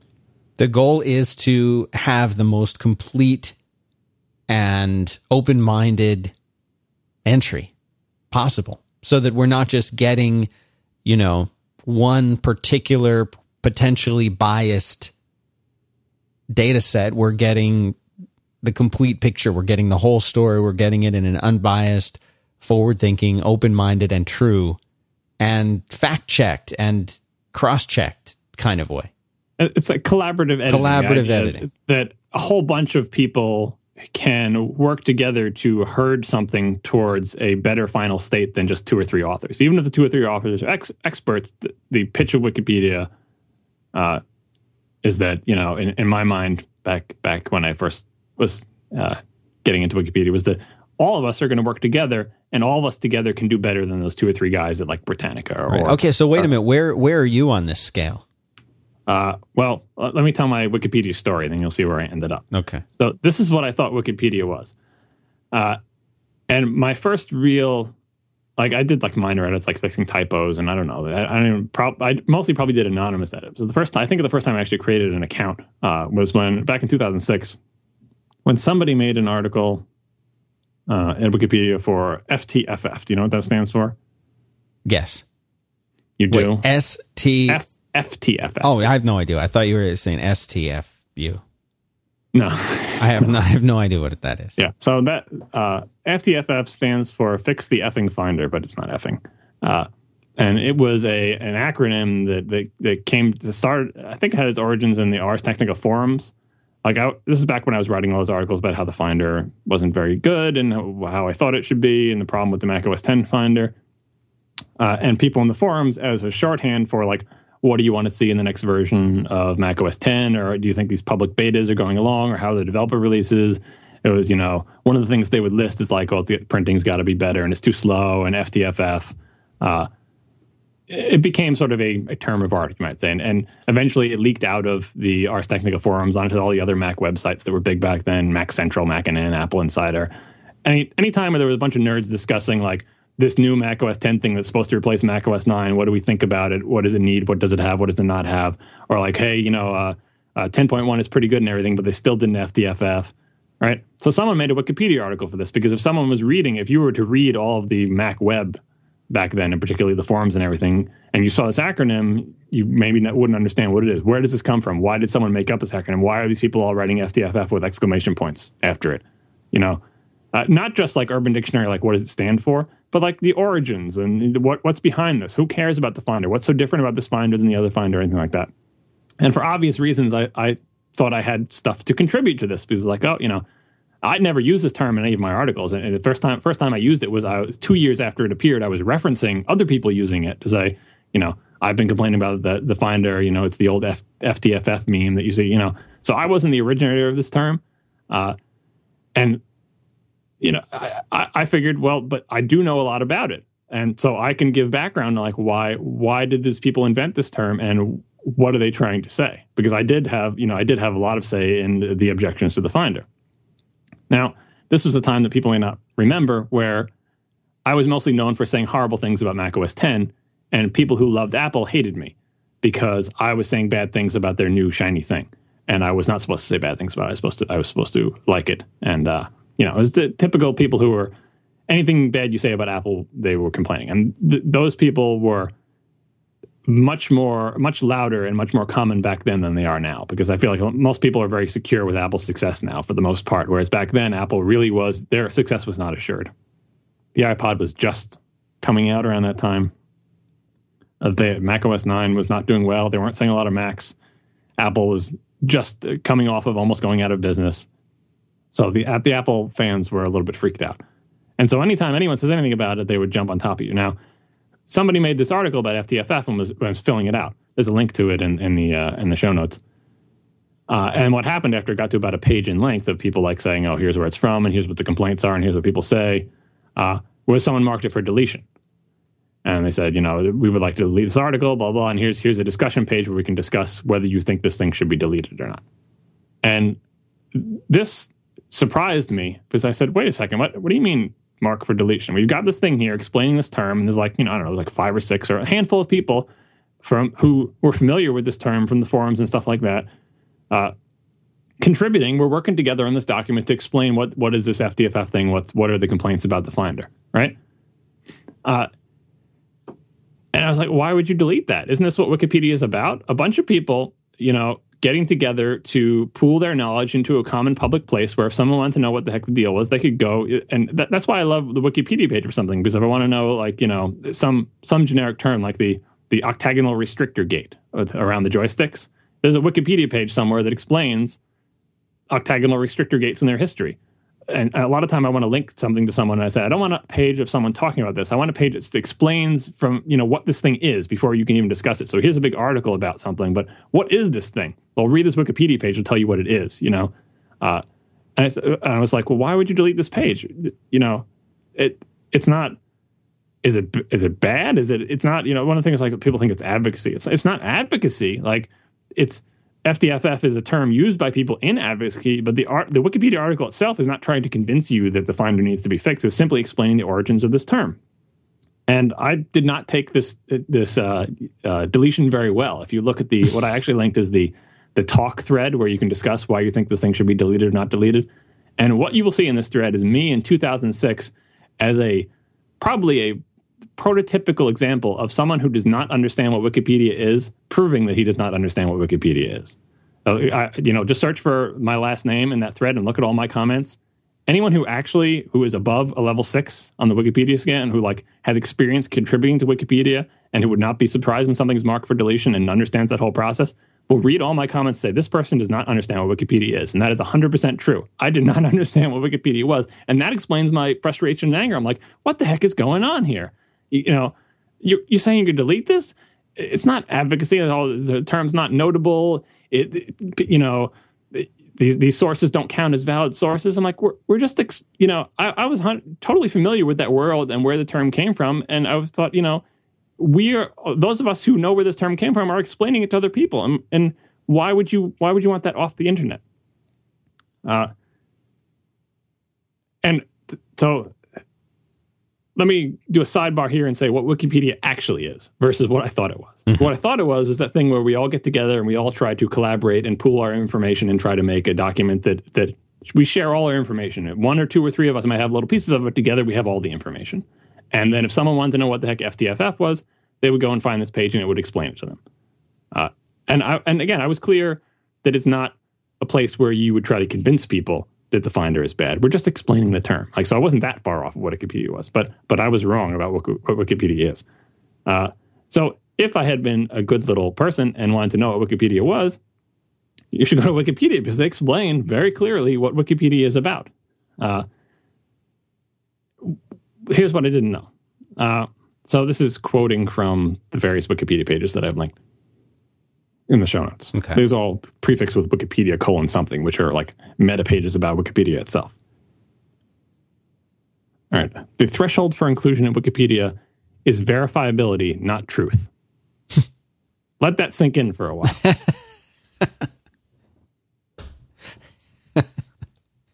All right, and it goes on. It goes on to say, while verifiability is needed for inclusion, it does not guarantee inclusion. Wikipedia has other policies and guidelines that affect that. But right off the bat, this is completely counter to what I thought Wikipedia was about. I thought it was about everyone working together to make to, to find the truth, basically. to to you know we're going to figure out what the truth of this thing is we're going to you know find all this information and we're going to get the truest possible page the most accurate you said accuracy before but truth is another thing like the most accurate possible page that if just some guy wrote it maybe he'd get two or three things wrong like as we've seen with the isaacson book and stuff like that it's like well but if we all work together if we were all working collaboratively on that jobs bio surely someone would have seen oh you know you're wrong about this or those things didn't have rounded rectangles or you you got the wrong timeline here or he wasn't called iCEO at this point or you know together we can make it more accurate right? But but here's wikipedia itself saying what some when something is included in wikipedia what determines that? Verifiability determines that not truth right? Something can be as true as you want it to be. If it is not verifiable it doesn't go in right? Uh, the other one is uh, no original research wikipedia does not publish original thought all material in wikipedia must be attributable to a reliable published source Articles may not contain any new analysis or synthesis of published material that serve to advance a position not clearly advanced by the sources. So, no original research. You can clearly see from my description of what was going on, on the FTFF page that was like that was like original research. We were, you know, looking up, finding finding out what this stuff was, or sometimes we just knew because we were there, right? And we'd say, well, you know, I know this, so I have this fact. We were pooling our knowledge, our firsthand knowledge in most cases, saying here are the people who participated in this, explaining what the origins of this term were and yeah, we had citations to articles and, and, and like that, like that. Uh, but as the thing says, Wikipedia must be attributable to reliable published source. Uh, there's a whole thing on what makes what what uh, makes something a reliable source. What is the exact term that they use here? What counts as a reliable source? Uh, and their definition of what counts as a reliable source also flew in the face of what I would think. But, but I mean, you know, that's that's details that verifiability, not truth, completely blows away what I thought Wikipedia was, and no original research. I did not understand that at all. Um, and so they, they defined what they mean by original research. So they define primary sources. Primary sources are very close to an event, often accounts written by people who are directly involved. So that's we are all primary sources. If you're in that thread in the forum where that where people are throwing around that term and you want to say, well, you know, here's here's another way that people use this term, you are a primary source. Or you you came up with the term in the first place. I think the guy who was the first person to ever write it who I, I think was the person who made it up, I was writing there. He's a primary source. Uh, and then there are secondary sources. So secondary sources are secondhand accounts of something. So there's a primary source, and then someone writes an article about that thing. So stuff goes on in the forum, and then someone writes an article on like Wired that says here's something that's happened in, in like the 4chan forums or something like that. That's a secondary source. And then finally, there are tertiary sources. We don't have to go past tertiary. We're lucky. Uh, tertiary sources are publications such as encyclopedias or compendia that mainly summarize secondary sources. Wikipedia is a tertiary source. That's another thing that I totally didn't understand.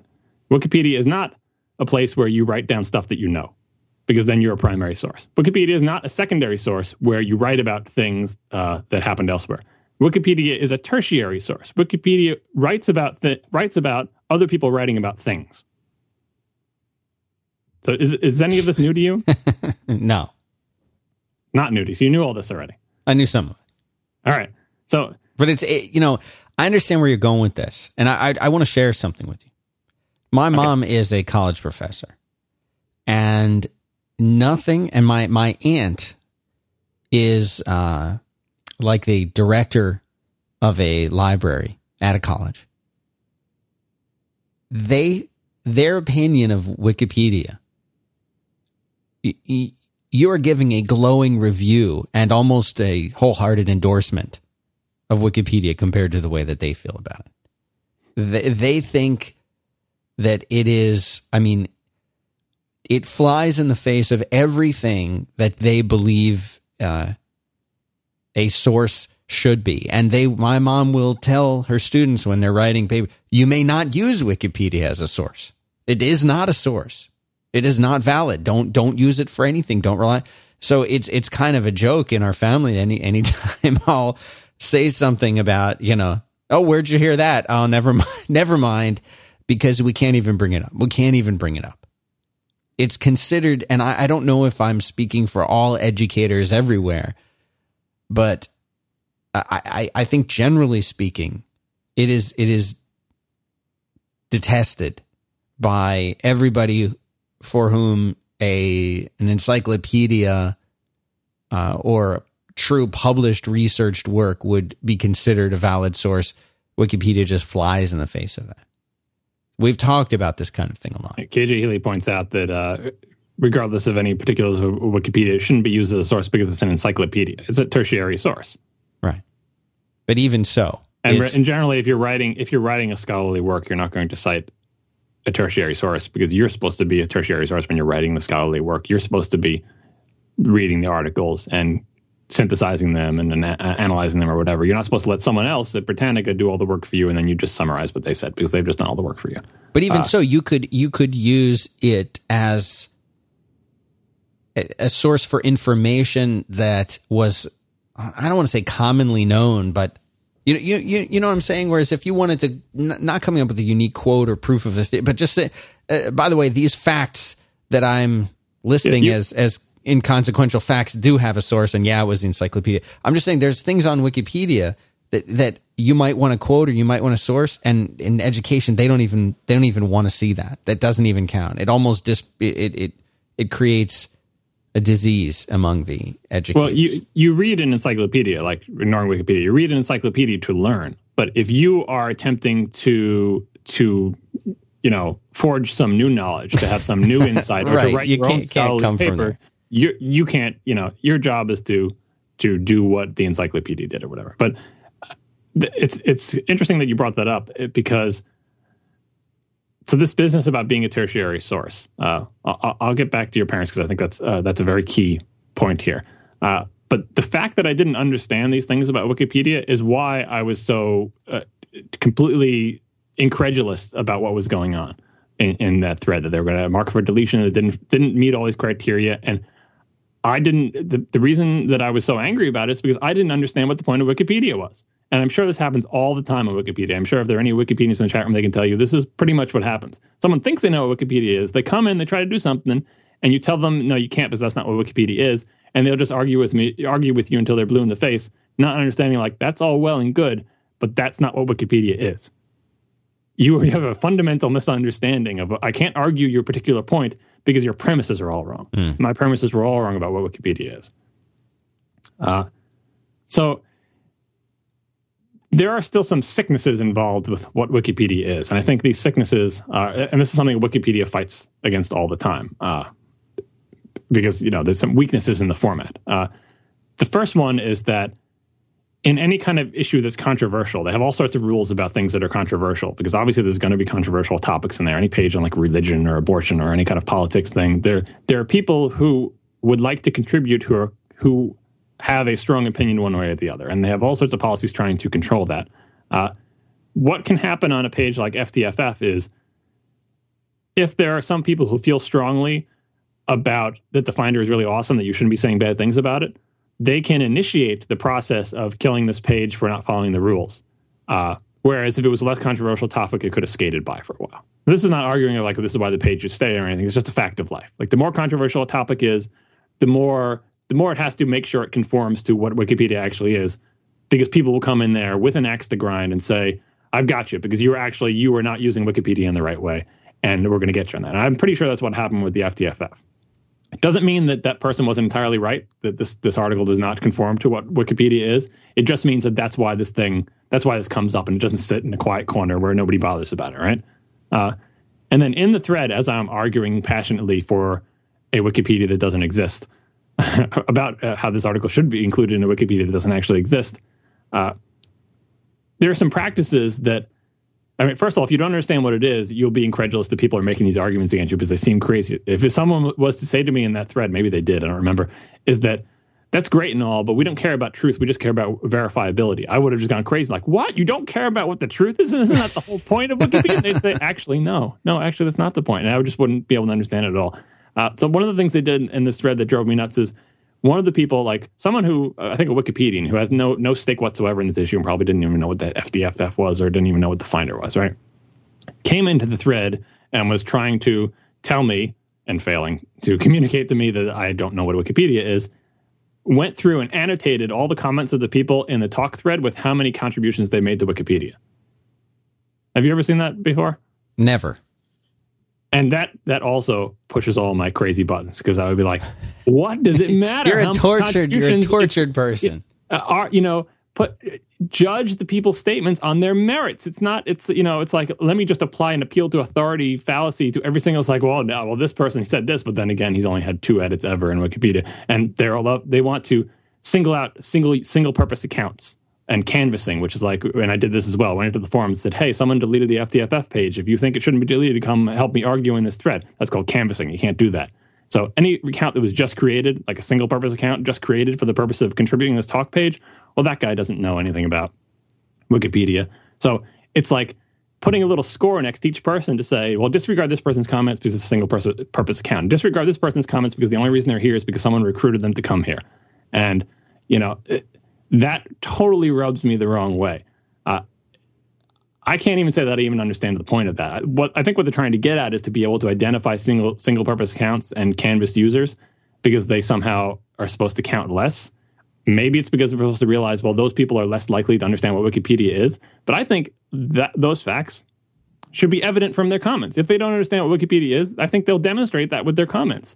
You know, if they, if this is a single purpose account that was canvassed, but they make a, so, a strong, solid point that actually does work within the framework of what Wikipedia is, they should be valid. You shouldn't be tagging everybody. Like, I couldn't believe it. I thought it was one malicious user. I thought it was like no, it's it's like guy, the it's the the mentality.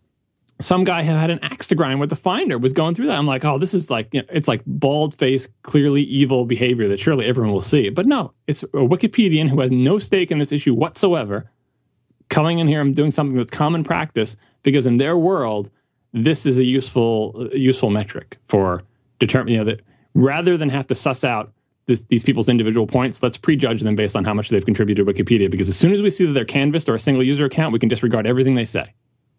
And that's, you know, that practice just, uh, I think, even understanding what Wikipedia is, that practice rubs me the wrong way. Uh, so through this painful experience, I learned what Wikipedia was. Uh, eventually, the FTFF thing just became a subsection of the Finder page in the criticism section. And if you go to the that tiny little section where FTFF re- now redirects to the criticism section of the Finder page, what you will see is that all that remains of this page that was once like maybe a screen full of text is a paragraph. And that paragraph was mostly written by the one guy who had an axe to grind about the Finder.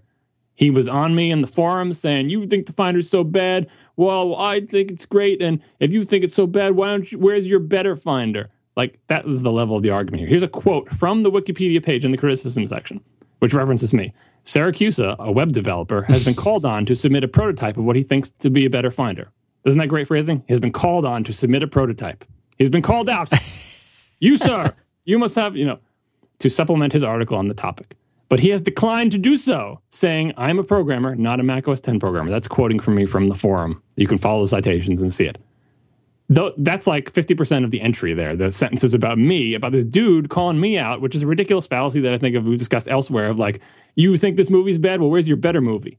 No, that's not how it works. You don't have to have a better movie. You don't have to write a better finder you think you're so great, you think the finder's so bad. Where's your better finder? that that stands in the article because and th- this thing about FTFF, that's the that's the that stays.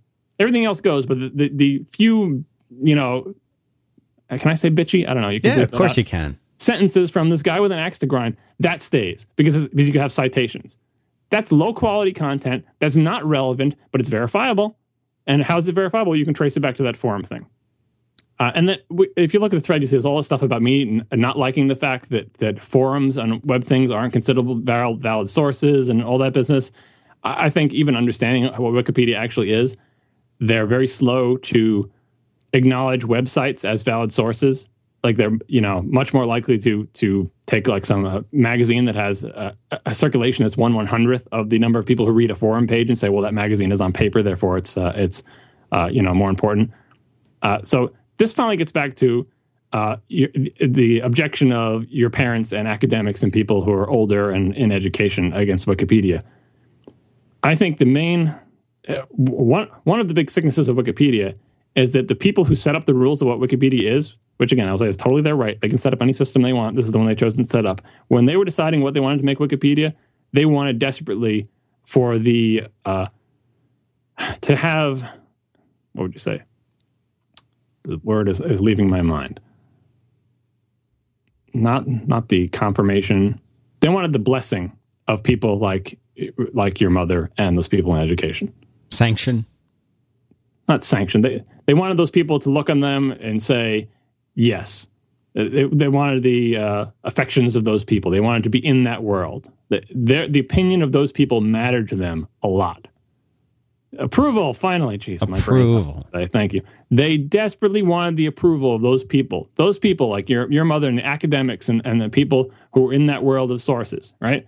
And so they structured, they tried to structure themselves so that they, they would have unassailable authority. We have these strict set of rules that are kind of weird rules that is not what you think Wikipedia is when we just tell you what Wikipedia is. No, we are actually a scholarly thing with a set of rules about a neutral point of view, no original research, and just all these things that are just because that's what if you were to ask your mother and things like what makes a good publication and stuff like all these things, you have to have a neutral point of view. You shouldn't. It's not advocacy, right?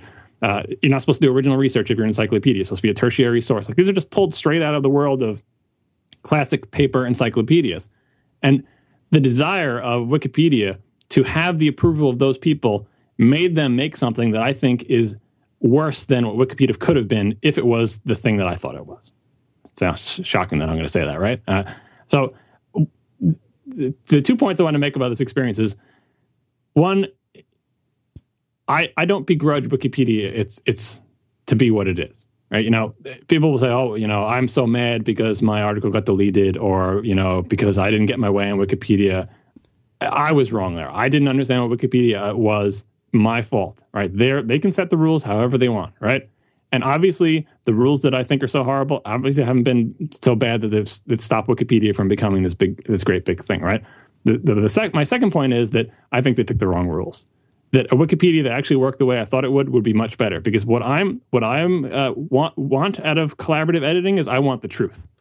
And it's like, well, how do you get to the truth about verifiability? It gets all wrapped up or whatever, but that, that's what's different about online. Right? They wanted the approval so badly of the academics in that world, and they didn't get it. As you said, your parents laugh at them. It's like, oh, anyone can edit Wikipedia. That's not, you know, it's they didn't. They went for the approval of the old guard, didn't even get it, but still keep those rules, and it makes their publication it, it, just as bad as those other ones. You know, it's like it's like Encyclopedia Britannica, but without the approval of of the uh, academic bigwigs, right? You know, it's what they should have done is say, we don't need their approval. We're a new thing. We're collaborative editing by the masses, and we're going to try to converge on the truth. And we're going to use all sorts of ways to try to do that. But our ways aren't going to be the same as those other ways. We're going to allow, for example, uh, you know, no original research. If if some guy landed on the moon and he said, actually, when I looked at this moon rock, uh, it was a green thing under the bottom, and and someone said it was blue, but I was on the moon and it was green. Nope, sorry, you can't put that in the Wikipedia entry because that's original research. You can't say what you saw on the moon. That's not verifiable. That's you know that's just stupid. Like people are going to say, well, that that's not what Wikipedia is. I know. I'm saying Wiki, I'm saying Wikipedia should be something different.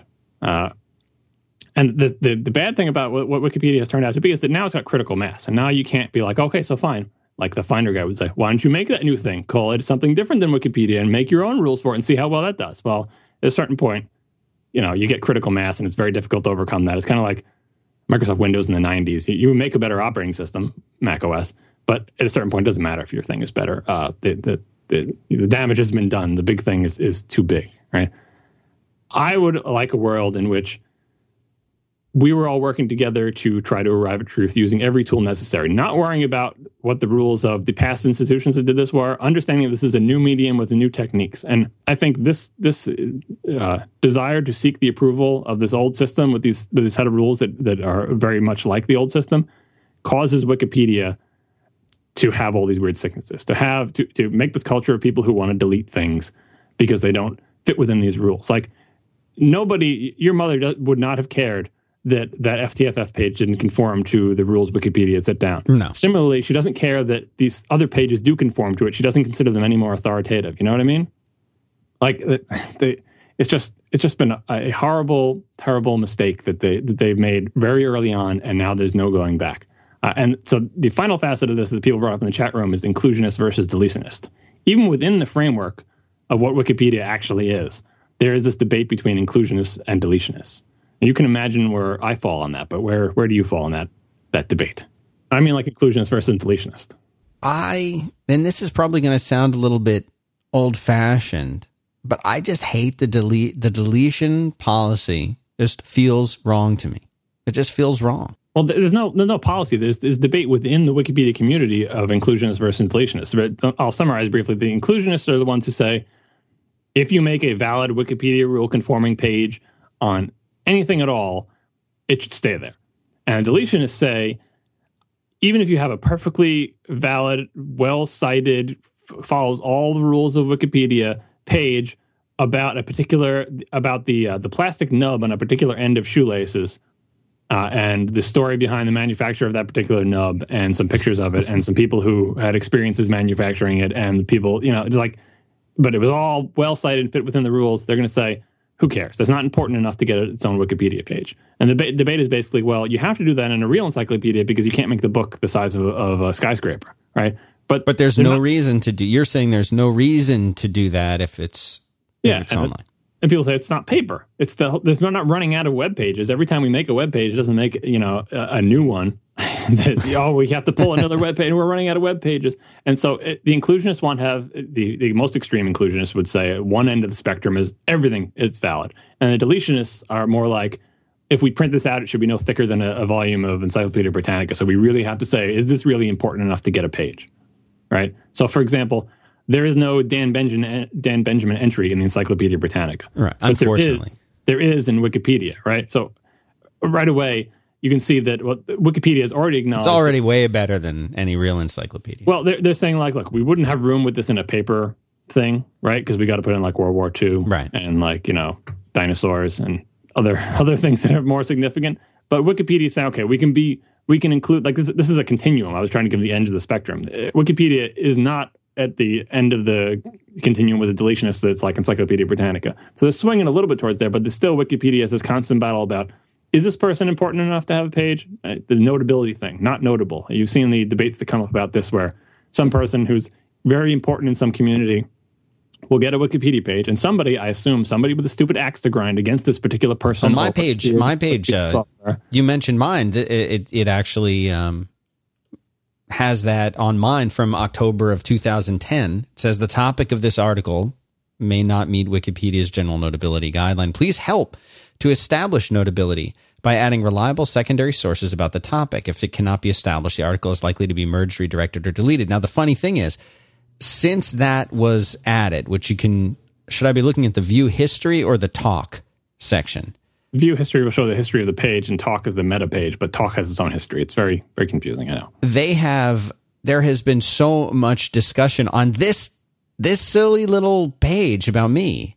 It's like a, it's like the, a screenful. Yeah, it's it's like two almost two screenfuls, and basically what the people have done, and I appreciate whoever it is that's that's doing this, uh, has gone in and added reliable secondary sources. They have a source to CNN. They have an article on the list apart.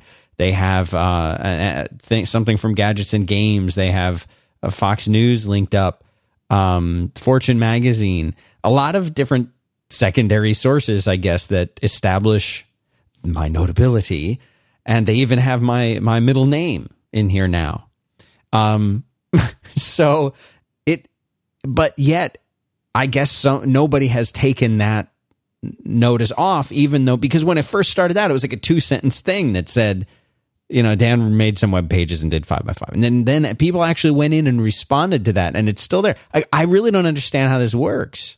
You see, that that's the whole thing about the, the inclusionists versus deletionists. The, the deletion, the inclusionists would say n- that notability is stupid because if enough people want to get together and write a page about Dan Benjamin, that's proof. That alone is proof enough that this is this is a significant. Right. Even if just you're saying you're saying who does it who does it hurt that this page is out there if there's five people who think it should be there why right. not leave it? Why take it away? What's the concept of why pull it away? Why do that? Right? Yeah. The, the the the, crappy argument that comes up is like, well, these pages aren't free. They take up some amount of memory on a server and stuff. I think I will just dismiss that out of hand because of the scale of things. The amount of memory that this page takes up is so insignificant that it might as well be zero.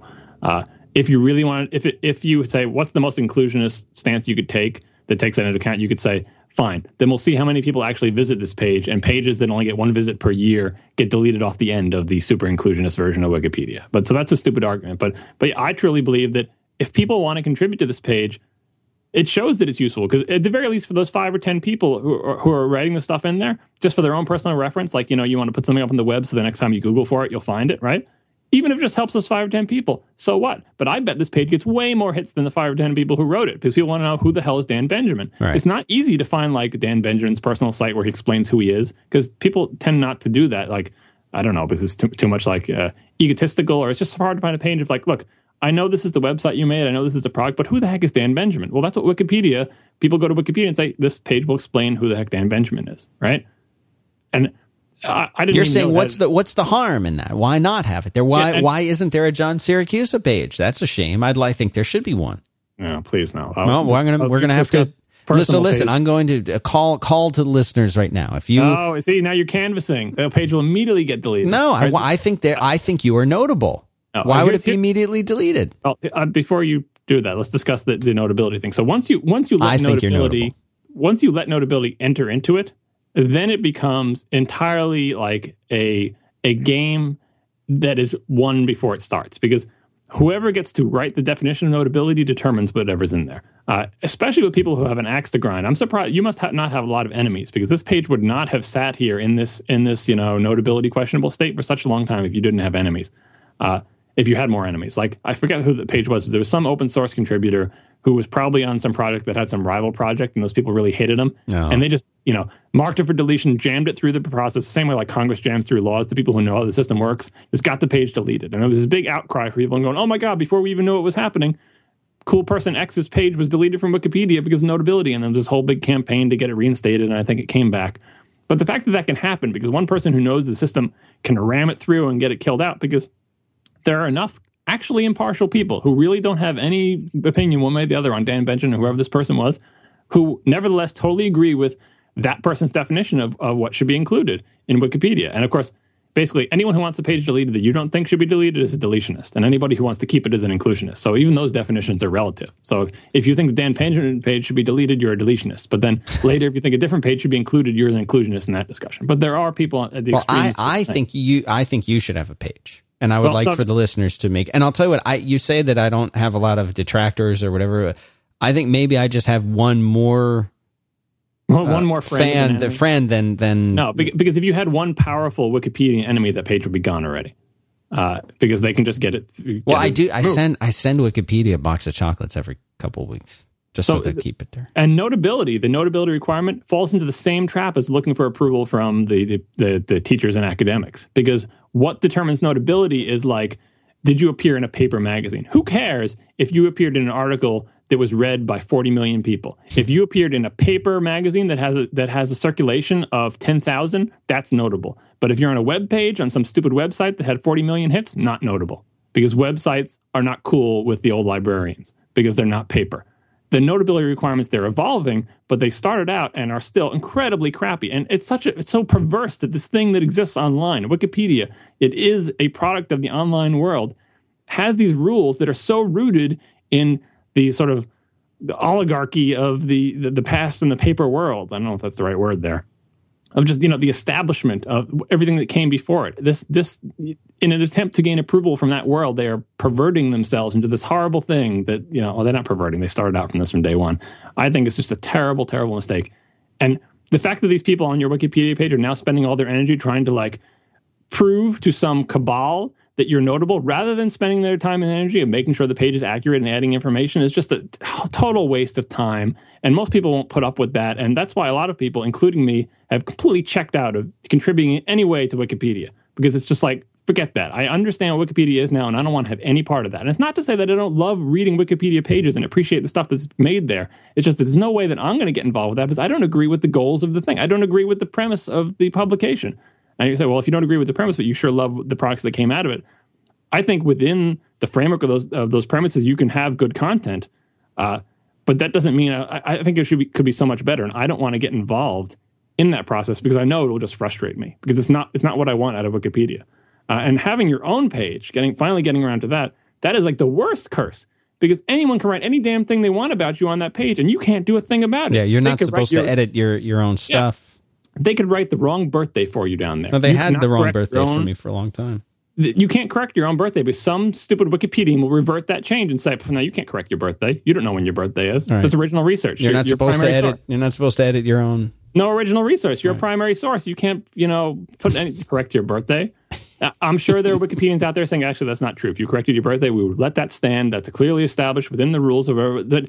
This, this is, you know, it's it really is a curse to have your own Wikipedia page because you have and they're gonna say, well, that's that's the blessing of Wikipedia. You have no the person has no control over that page. As well, they shouldn't. They shouldn't have their own control over their own page because then they'll just use it as a soapbox. But it's like if the goal was truth and you put something down there that everyone that no one everyone agreed was true, like you know, your birthday, like do you have to take a picture of your birth certificate? No, that's original research. What you would have to do, and this finally brings me to the XKCD uh, comic that I put in the show notes. What you would have to do is take a picture of your birth certificate then have a friend who works for Newsweek or other paper publication write a story about your picture of your birth certificate and cite it. And then finally, Wikipedia, as a tertiary source, can cite Newsweek talking about the picture you took of your own birth certificate, and now you can now your birthday is a verifiable fact according to Wikipedia's tertiary source rules. So the the uh, the XKCD article is called Citogenesis, which is a clever turn of phrase there, as usual for XKCD, and it shows where citations come from. Uh, and it shows somebody using Wikipedia. This is a slightly different point, but similar. Someone using Wikipedia, some some person writing an article for a for a valid source, something that's printed on Dead Trees or Time magazine or something, some web incarnation of a respected paper, respected by important people who were our parents when we were growing up. And they're writing an article. They need to look up something, and they go to Wikipedia, and they find an entry on the Wikipedia entry for the scroll lock key that was put there by some random troll like the one they give us, like the scroll lock key was designed by future Energy Secretary Steven Chu in a college project. Someone just wrote that in Wikipedia. There wasn't enough vigilance. It didn't get reverted, even though it had no sources. And some dude writing for Newsweek picked it up. Then he writes it in his article. And then someone sees the Wikipedia article and says, "Well, that's not true. In fact, I invented the scroll lock key. That can possibly be true. Let me get rid of that thing. Let me let me revert that." And someone says, "No, you can't revert that because here's a citation in Newsweek that shows it's true. It's verifiable." And you can't tell them, "No, seriously, I invented the scroll lock. That's not how it came to be. And they say, well, where's your source? Citation needed. I have a citation from Newsweek. Never minding that the citation from Newsweek came from the original erroneous information that was put into Wikipedia. This is obviously a pathological case, but it just shows the the many flaws in valuing verifiability and reliability of sources. It's it's built on uh, it's built on a foundation of sand. Notability, what's a reliable source? Those things become so key to making Wikipedia crappy or good, and those sands are constantly always shifting. You know, it, and so if if Wikipedia was centered on truth and that was its final goal, yeah, it would have to include citations and and verifiability and stuff like that. But there would never be any argument when the, when the two are in conflict. You know, if you could prove that this series of events happened here, uh, then you could say, well, it's verifiable. It appeared in a reliable source, but it's not the truth. And so, therefore, we should uh, expunge that because the final goal of Wikipedia is truth. But the final goal of Wikipedia is not truth, it's verifiability. And maybe maybe Wikipedians will say I'm being naive and there's no possible way. Well, how the heck do you ever get to truth? You have to have a set of rules, and this rules has to exist. But to me, it strikes me entirely as that the set of rules that, that define Wikipedia are from a different century and make Wikipedia worse and make me and many, many other people who have come in contact with Wikipedia not want to contribute to it in any possible way because we feel we have nothing to contribute and nothing to do because we can't do original research. I don't like it when my things are cited. I don't like what the things people say about me. I, I see the inherent bias in the things that people say about everybody. But if you had lots of enemies, I think people could say horrible things about you on your on your Wikipedia page. You could not correct them, nor could anyone who knows better or anything. You know what I mean? Like it's ripe for the especially on these obscure articles. Like that's why the FTFF section, the major content there is by somebody who hated the fact that we said the Finder was bad. That's 100% advocacy, but it's there because it's under the guise of like, oh, this falls with it falls within the realm of the definition, but your thing did not. I think they both don't, and I think that, the entry would be if there was a full page on FTFF, it would be much more balanced and informative and interesting entry than the stupid paragraph from the Axe Grinder guy uh, that's there now. So all this is to say, please don't make me a Wikipedia page because it was just a nightmare and it will just frustrate me. And yeah, to be to be honest, I would I would, and I've said I've said this before. I would rather not not have one.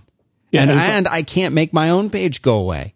And it's like a time bomb too. Like you know, like any day, someone who's pissed off at you for some stupid reason. Can Well, they are, the, the thing has been vandalized uh, already 20 times. not just vandalism, but passive aggressively phrasing things that are nevertheless verifiable. you know, like like the, the like the quote that I read from the thing. You know, just like, well, it's technically not against the rules, and it's kind of a neutral point of view, but you can tell they're just being a dick about it, right? Yeah. Like Dan Benjamin made this website ostensibly constructed a web page. It's like, you know, It's some great. people said that it wasn't good. Like, you know, cite three sources. Well, and you know what's weird? You know what's weird is uh, I had done a few pipeline interviews with with somebody, and I forget what it, who who it was, but I I think it might have even just been Jeffrey Zeldman. And I put because this was early on, he was like my first pipeline interview, and I added because there was a whole bunch of lists of interviews that, and this goes back to the original source thing. Um, and I had added a link to the interview that I did with him uh, on to, on the pipeline interview to his Wikipedia entry. And That's self promotional. You can't do right, that. That's right. And it, well, I wasn't promoting myself; I was promoting him because I I thought it was such a great. Of course, And- I was naive. I was naive enough to to think that something like this would possibly And- be and- and beneficial to him up- and and not self promotional to me. Yeah. And the reason that comes up is because A, they consider the motivation to be important. Like, we don't care if this is valid, instructive information. Uh, we have to be suspicious of anything that could possibly be motivated by self interest. Right. All right. And B, the deletionist mindset is that, look, we can only have a certain number of things that, that talk about Jeffrey Zeldman on this page. Right. Is your stupid thing so important that of the five links at the bottom of the Jeffrey Zeldman page, yours should be one of them? You can't be the judge of that because obviously you want it to be there because you think your business is so awesome and you want, you know, your interview to be there. So if you were an inclusionist, you would say, first of all, I don't care whether this is the most important interview with Jeffrey Zeldman ever. Is it a interview with Jeffrey Zeldman? Yes. Then fine. Then it's a secondary source and we should we can cite it. Right. And B, if you were if Wikipedia was what I wish it would be, they would say, I don't care if this guy was motivated by self-interest to put there. He's putting a link to an interview. Is it an interview with Jeffrey Zeldman? Yes, it is. There it stays. You know what I mean? Right.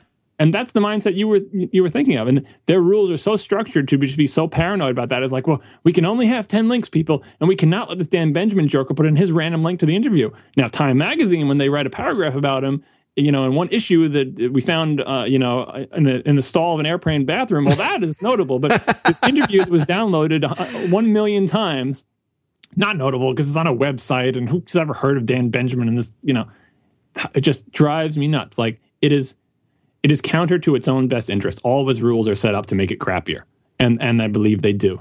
They So do. in- here's in a big here's a bigger question then, John. It it Wikipedia exists. Is it a good thing or a bad thing as the, the end result of all this? It's much better than it not existing at all. Yeah. clearly, much better than it not existing at all. It's just such a shame that it started off with with what I think is the wrong set of rules. And it, especially, and like I, I brought up the Microsoft Windows thing. It's exactly like Windows, where you're like, look, having everyone have a personal computer is great. It's just such a shame that the you know that they all it ended up being Windows, and now they have critical mass. And it's not like you can snap your fingers like, oh, I just make a better operating system. I'll unseat Windows. Like it's like Wikipedia, you know. You get that critical mass in the same way Mac users were so pissed that the worst operating system won, quote unquote. You're just like, but you're just like, oh, it's too late now, man. It's 1995. Windows is everywhere, and it just it just pisses me off. You know, there's nothing you can do about it. There's because my, Windows is the man, right? You got to wait till the next thing comes along, and finally, like who owns the desktop doesn't matter, and you know, tablets are going stuff like that. But Should people stop using Wikipedia?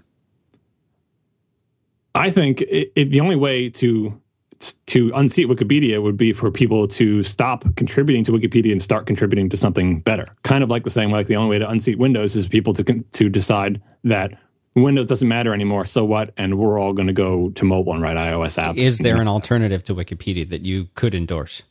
I I know of no such thing. You know What that- about the- what about shame. Encyclopedia Britannica's effort to put everything they have online?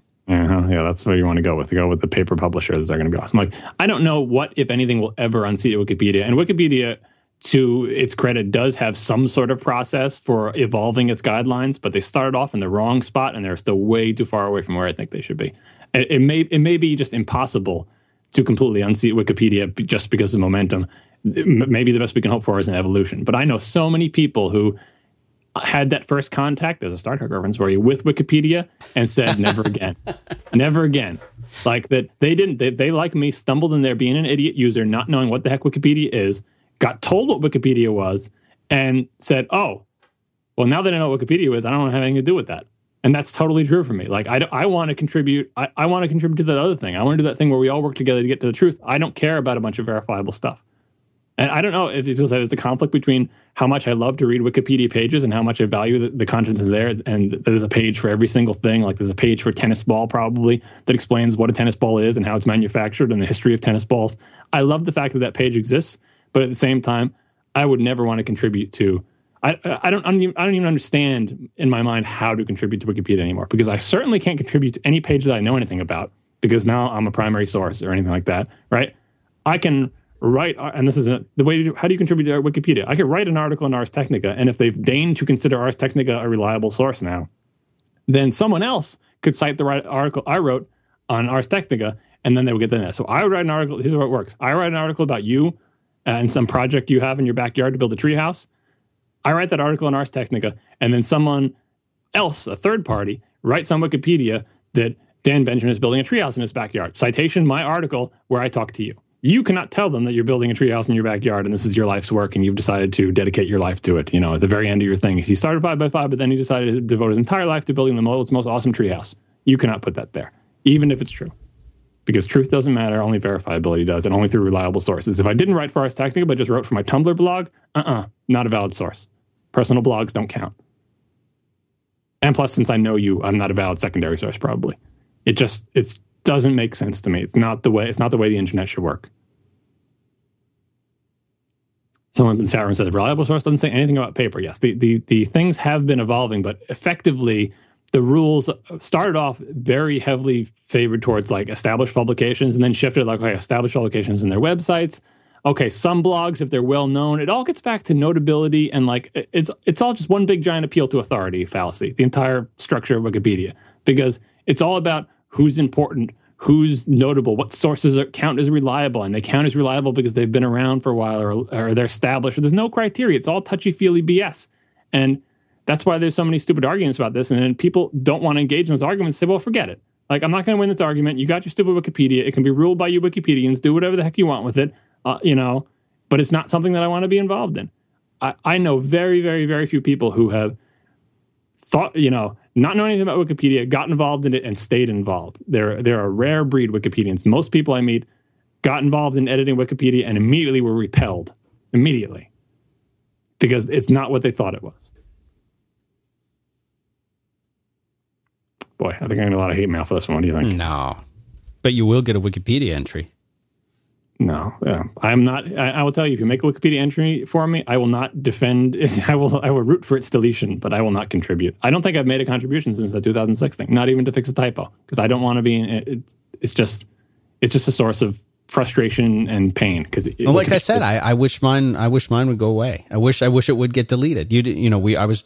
I was telling you about that. We went down that tangent, but what I wanted to add was, I wish it would go away forever. Yeah. I wish well, it would you know, I can't wishes don't really matter as no. far as the publication is concerned, and that's that's as is appropriate. But the reason I think the reason you wish it would go away is because you understand that it's this thing that has this increasing authority, especially now when like uh, the parent uh, people in your parents' generation all die off, and the kids who wanted to cite it for their papers are the establishment, and they're you know the old guard, right?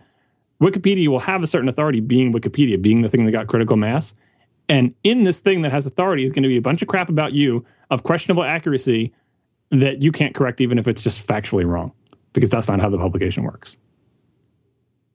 And that's it's frustrating to know that's out there because it's like it's like a ticking time bomb at any second some person could go in there and make your entire entry make you look like an idiot completely within the rules of wikipedia right? They would be 100% valid completely cited solid page a plus plus wikipedians love you and they have changed the entire entry to make you look like a jerk.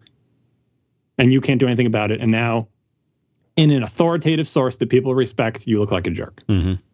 You know, that's that's not the that was the old world. The Encyclopedia Britannica decided to make you look like a jerk. They could, uh, although it was probably less likely that they would do that uh, than a whole bunch of people, because since anyone can contribute, your worst enemies, your nemesis, can land on this page and, and make a concerted effort to make you look like a jerk. So it's the worst of all possible worlds. It's got all the bad things about having anybody from the peanut gallery contribute, and all the bad things about uh, the rules that governed uh, the way things were put into paper encyclopedias. Just terrible.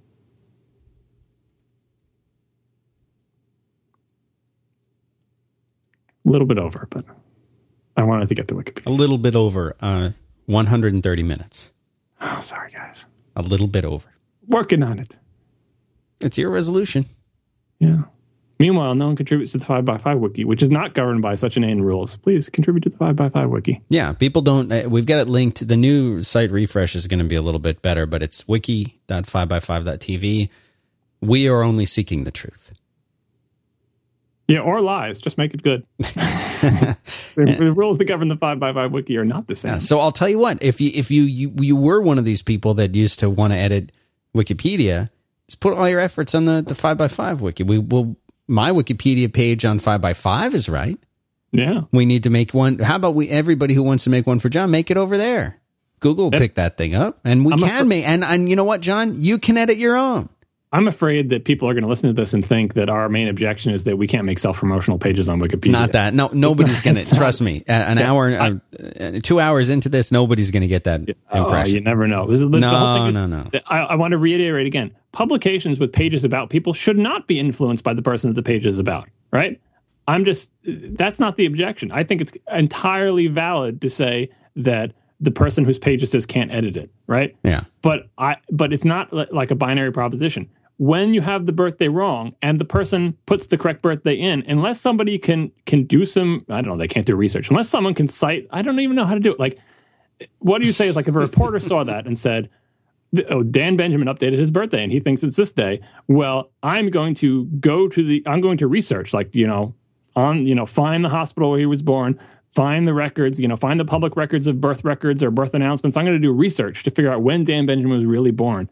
And if I can't disprove if every single thing I find says Dan Benjamin was born when he says he was born, I'm not going to revert Dan Benjamin's change just because it's his page. Like there has to be, you have to engage your brain and say, yes, he shouldn't have influence over his own page. He's just correcting his birthday. And if you, you can't prove that it's wrong, you know, and the thing that kills me is like within the Wikipedia rules, if you can find the Time Magazine article about you that had a typo and you're with your wrong birthday, and instantly your thing is reverted. Nope, Time Magazine says it's, it's the 25th. Sorry. You know, not only can you not edit your own Wikipedia page immediately reverted for that reason, but a reliable source says you're not. So that's not verifiable. That just that's not what I want Wikipedia to be. It, it's what Wikipedia is. That's the other thing I want to make clear. That's what Wikipedia is. I'm just saying it's not what I want it to be. You know, John, for the first time, I completely agree with you. You agree with me all the time. It just takes you a long time to come around. Nah, not usually. I usually uh, still have reservations. All right, let's wrap it up before I give myself an aneurysm. Okay, go to twitter.com slash Siracusa, S I R A C U S A, to hear more from this man. He's very angry there too, I promise. You can follow me on Twitter, Dan Benjamin, much less angry. Thanks again to our sponsors, sourcebits.com, mindnode.com, and uh, Wikipedia is not a sponsor. What else you got? That's it. That's I'm it. out. Have a good week, everybody.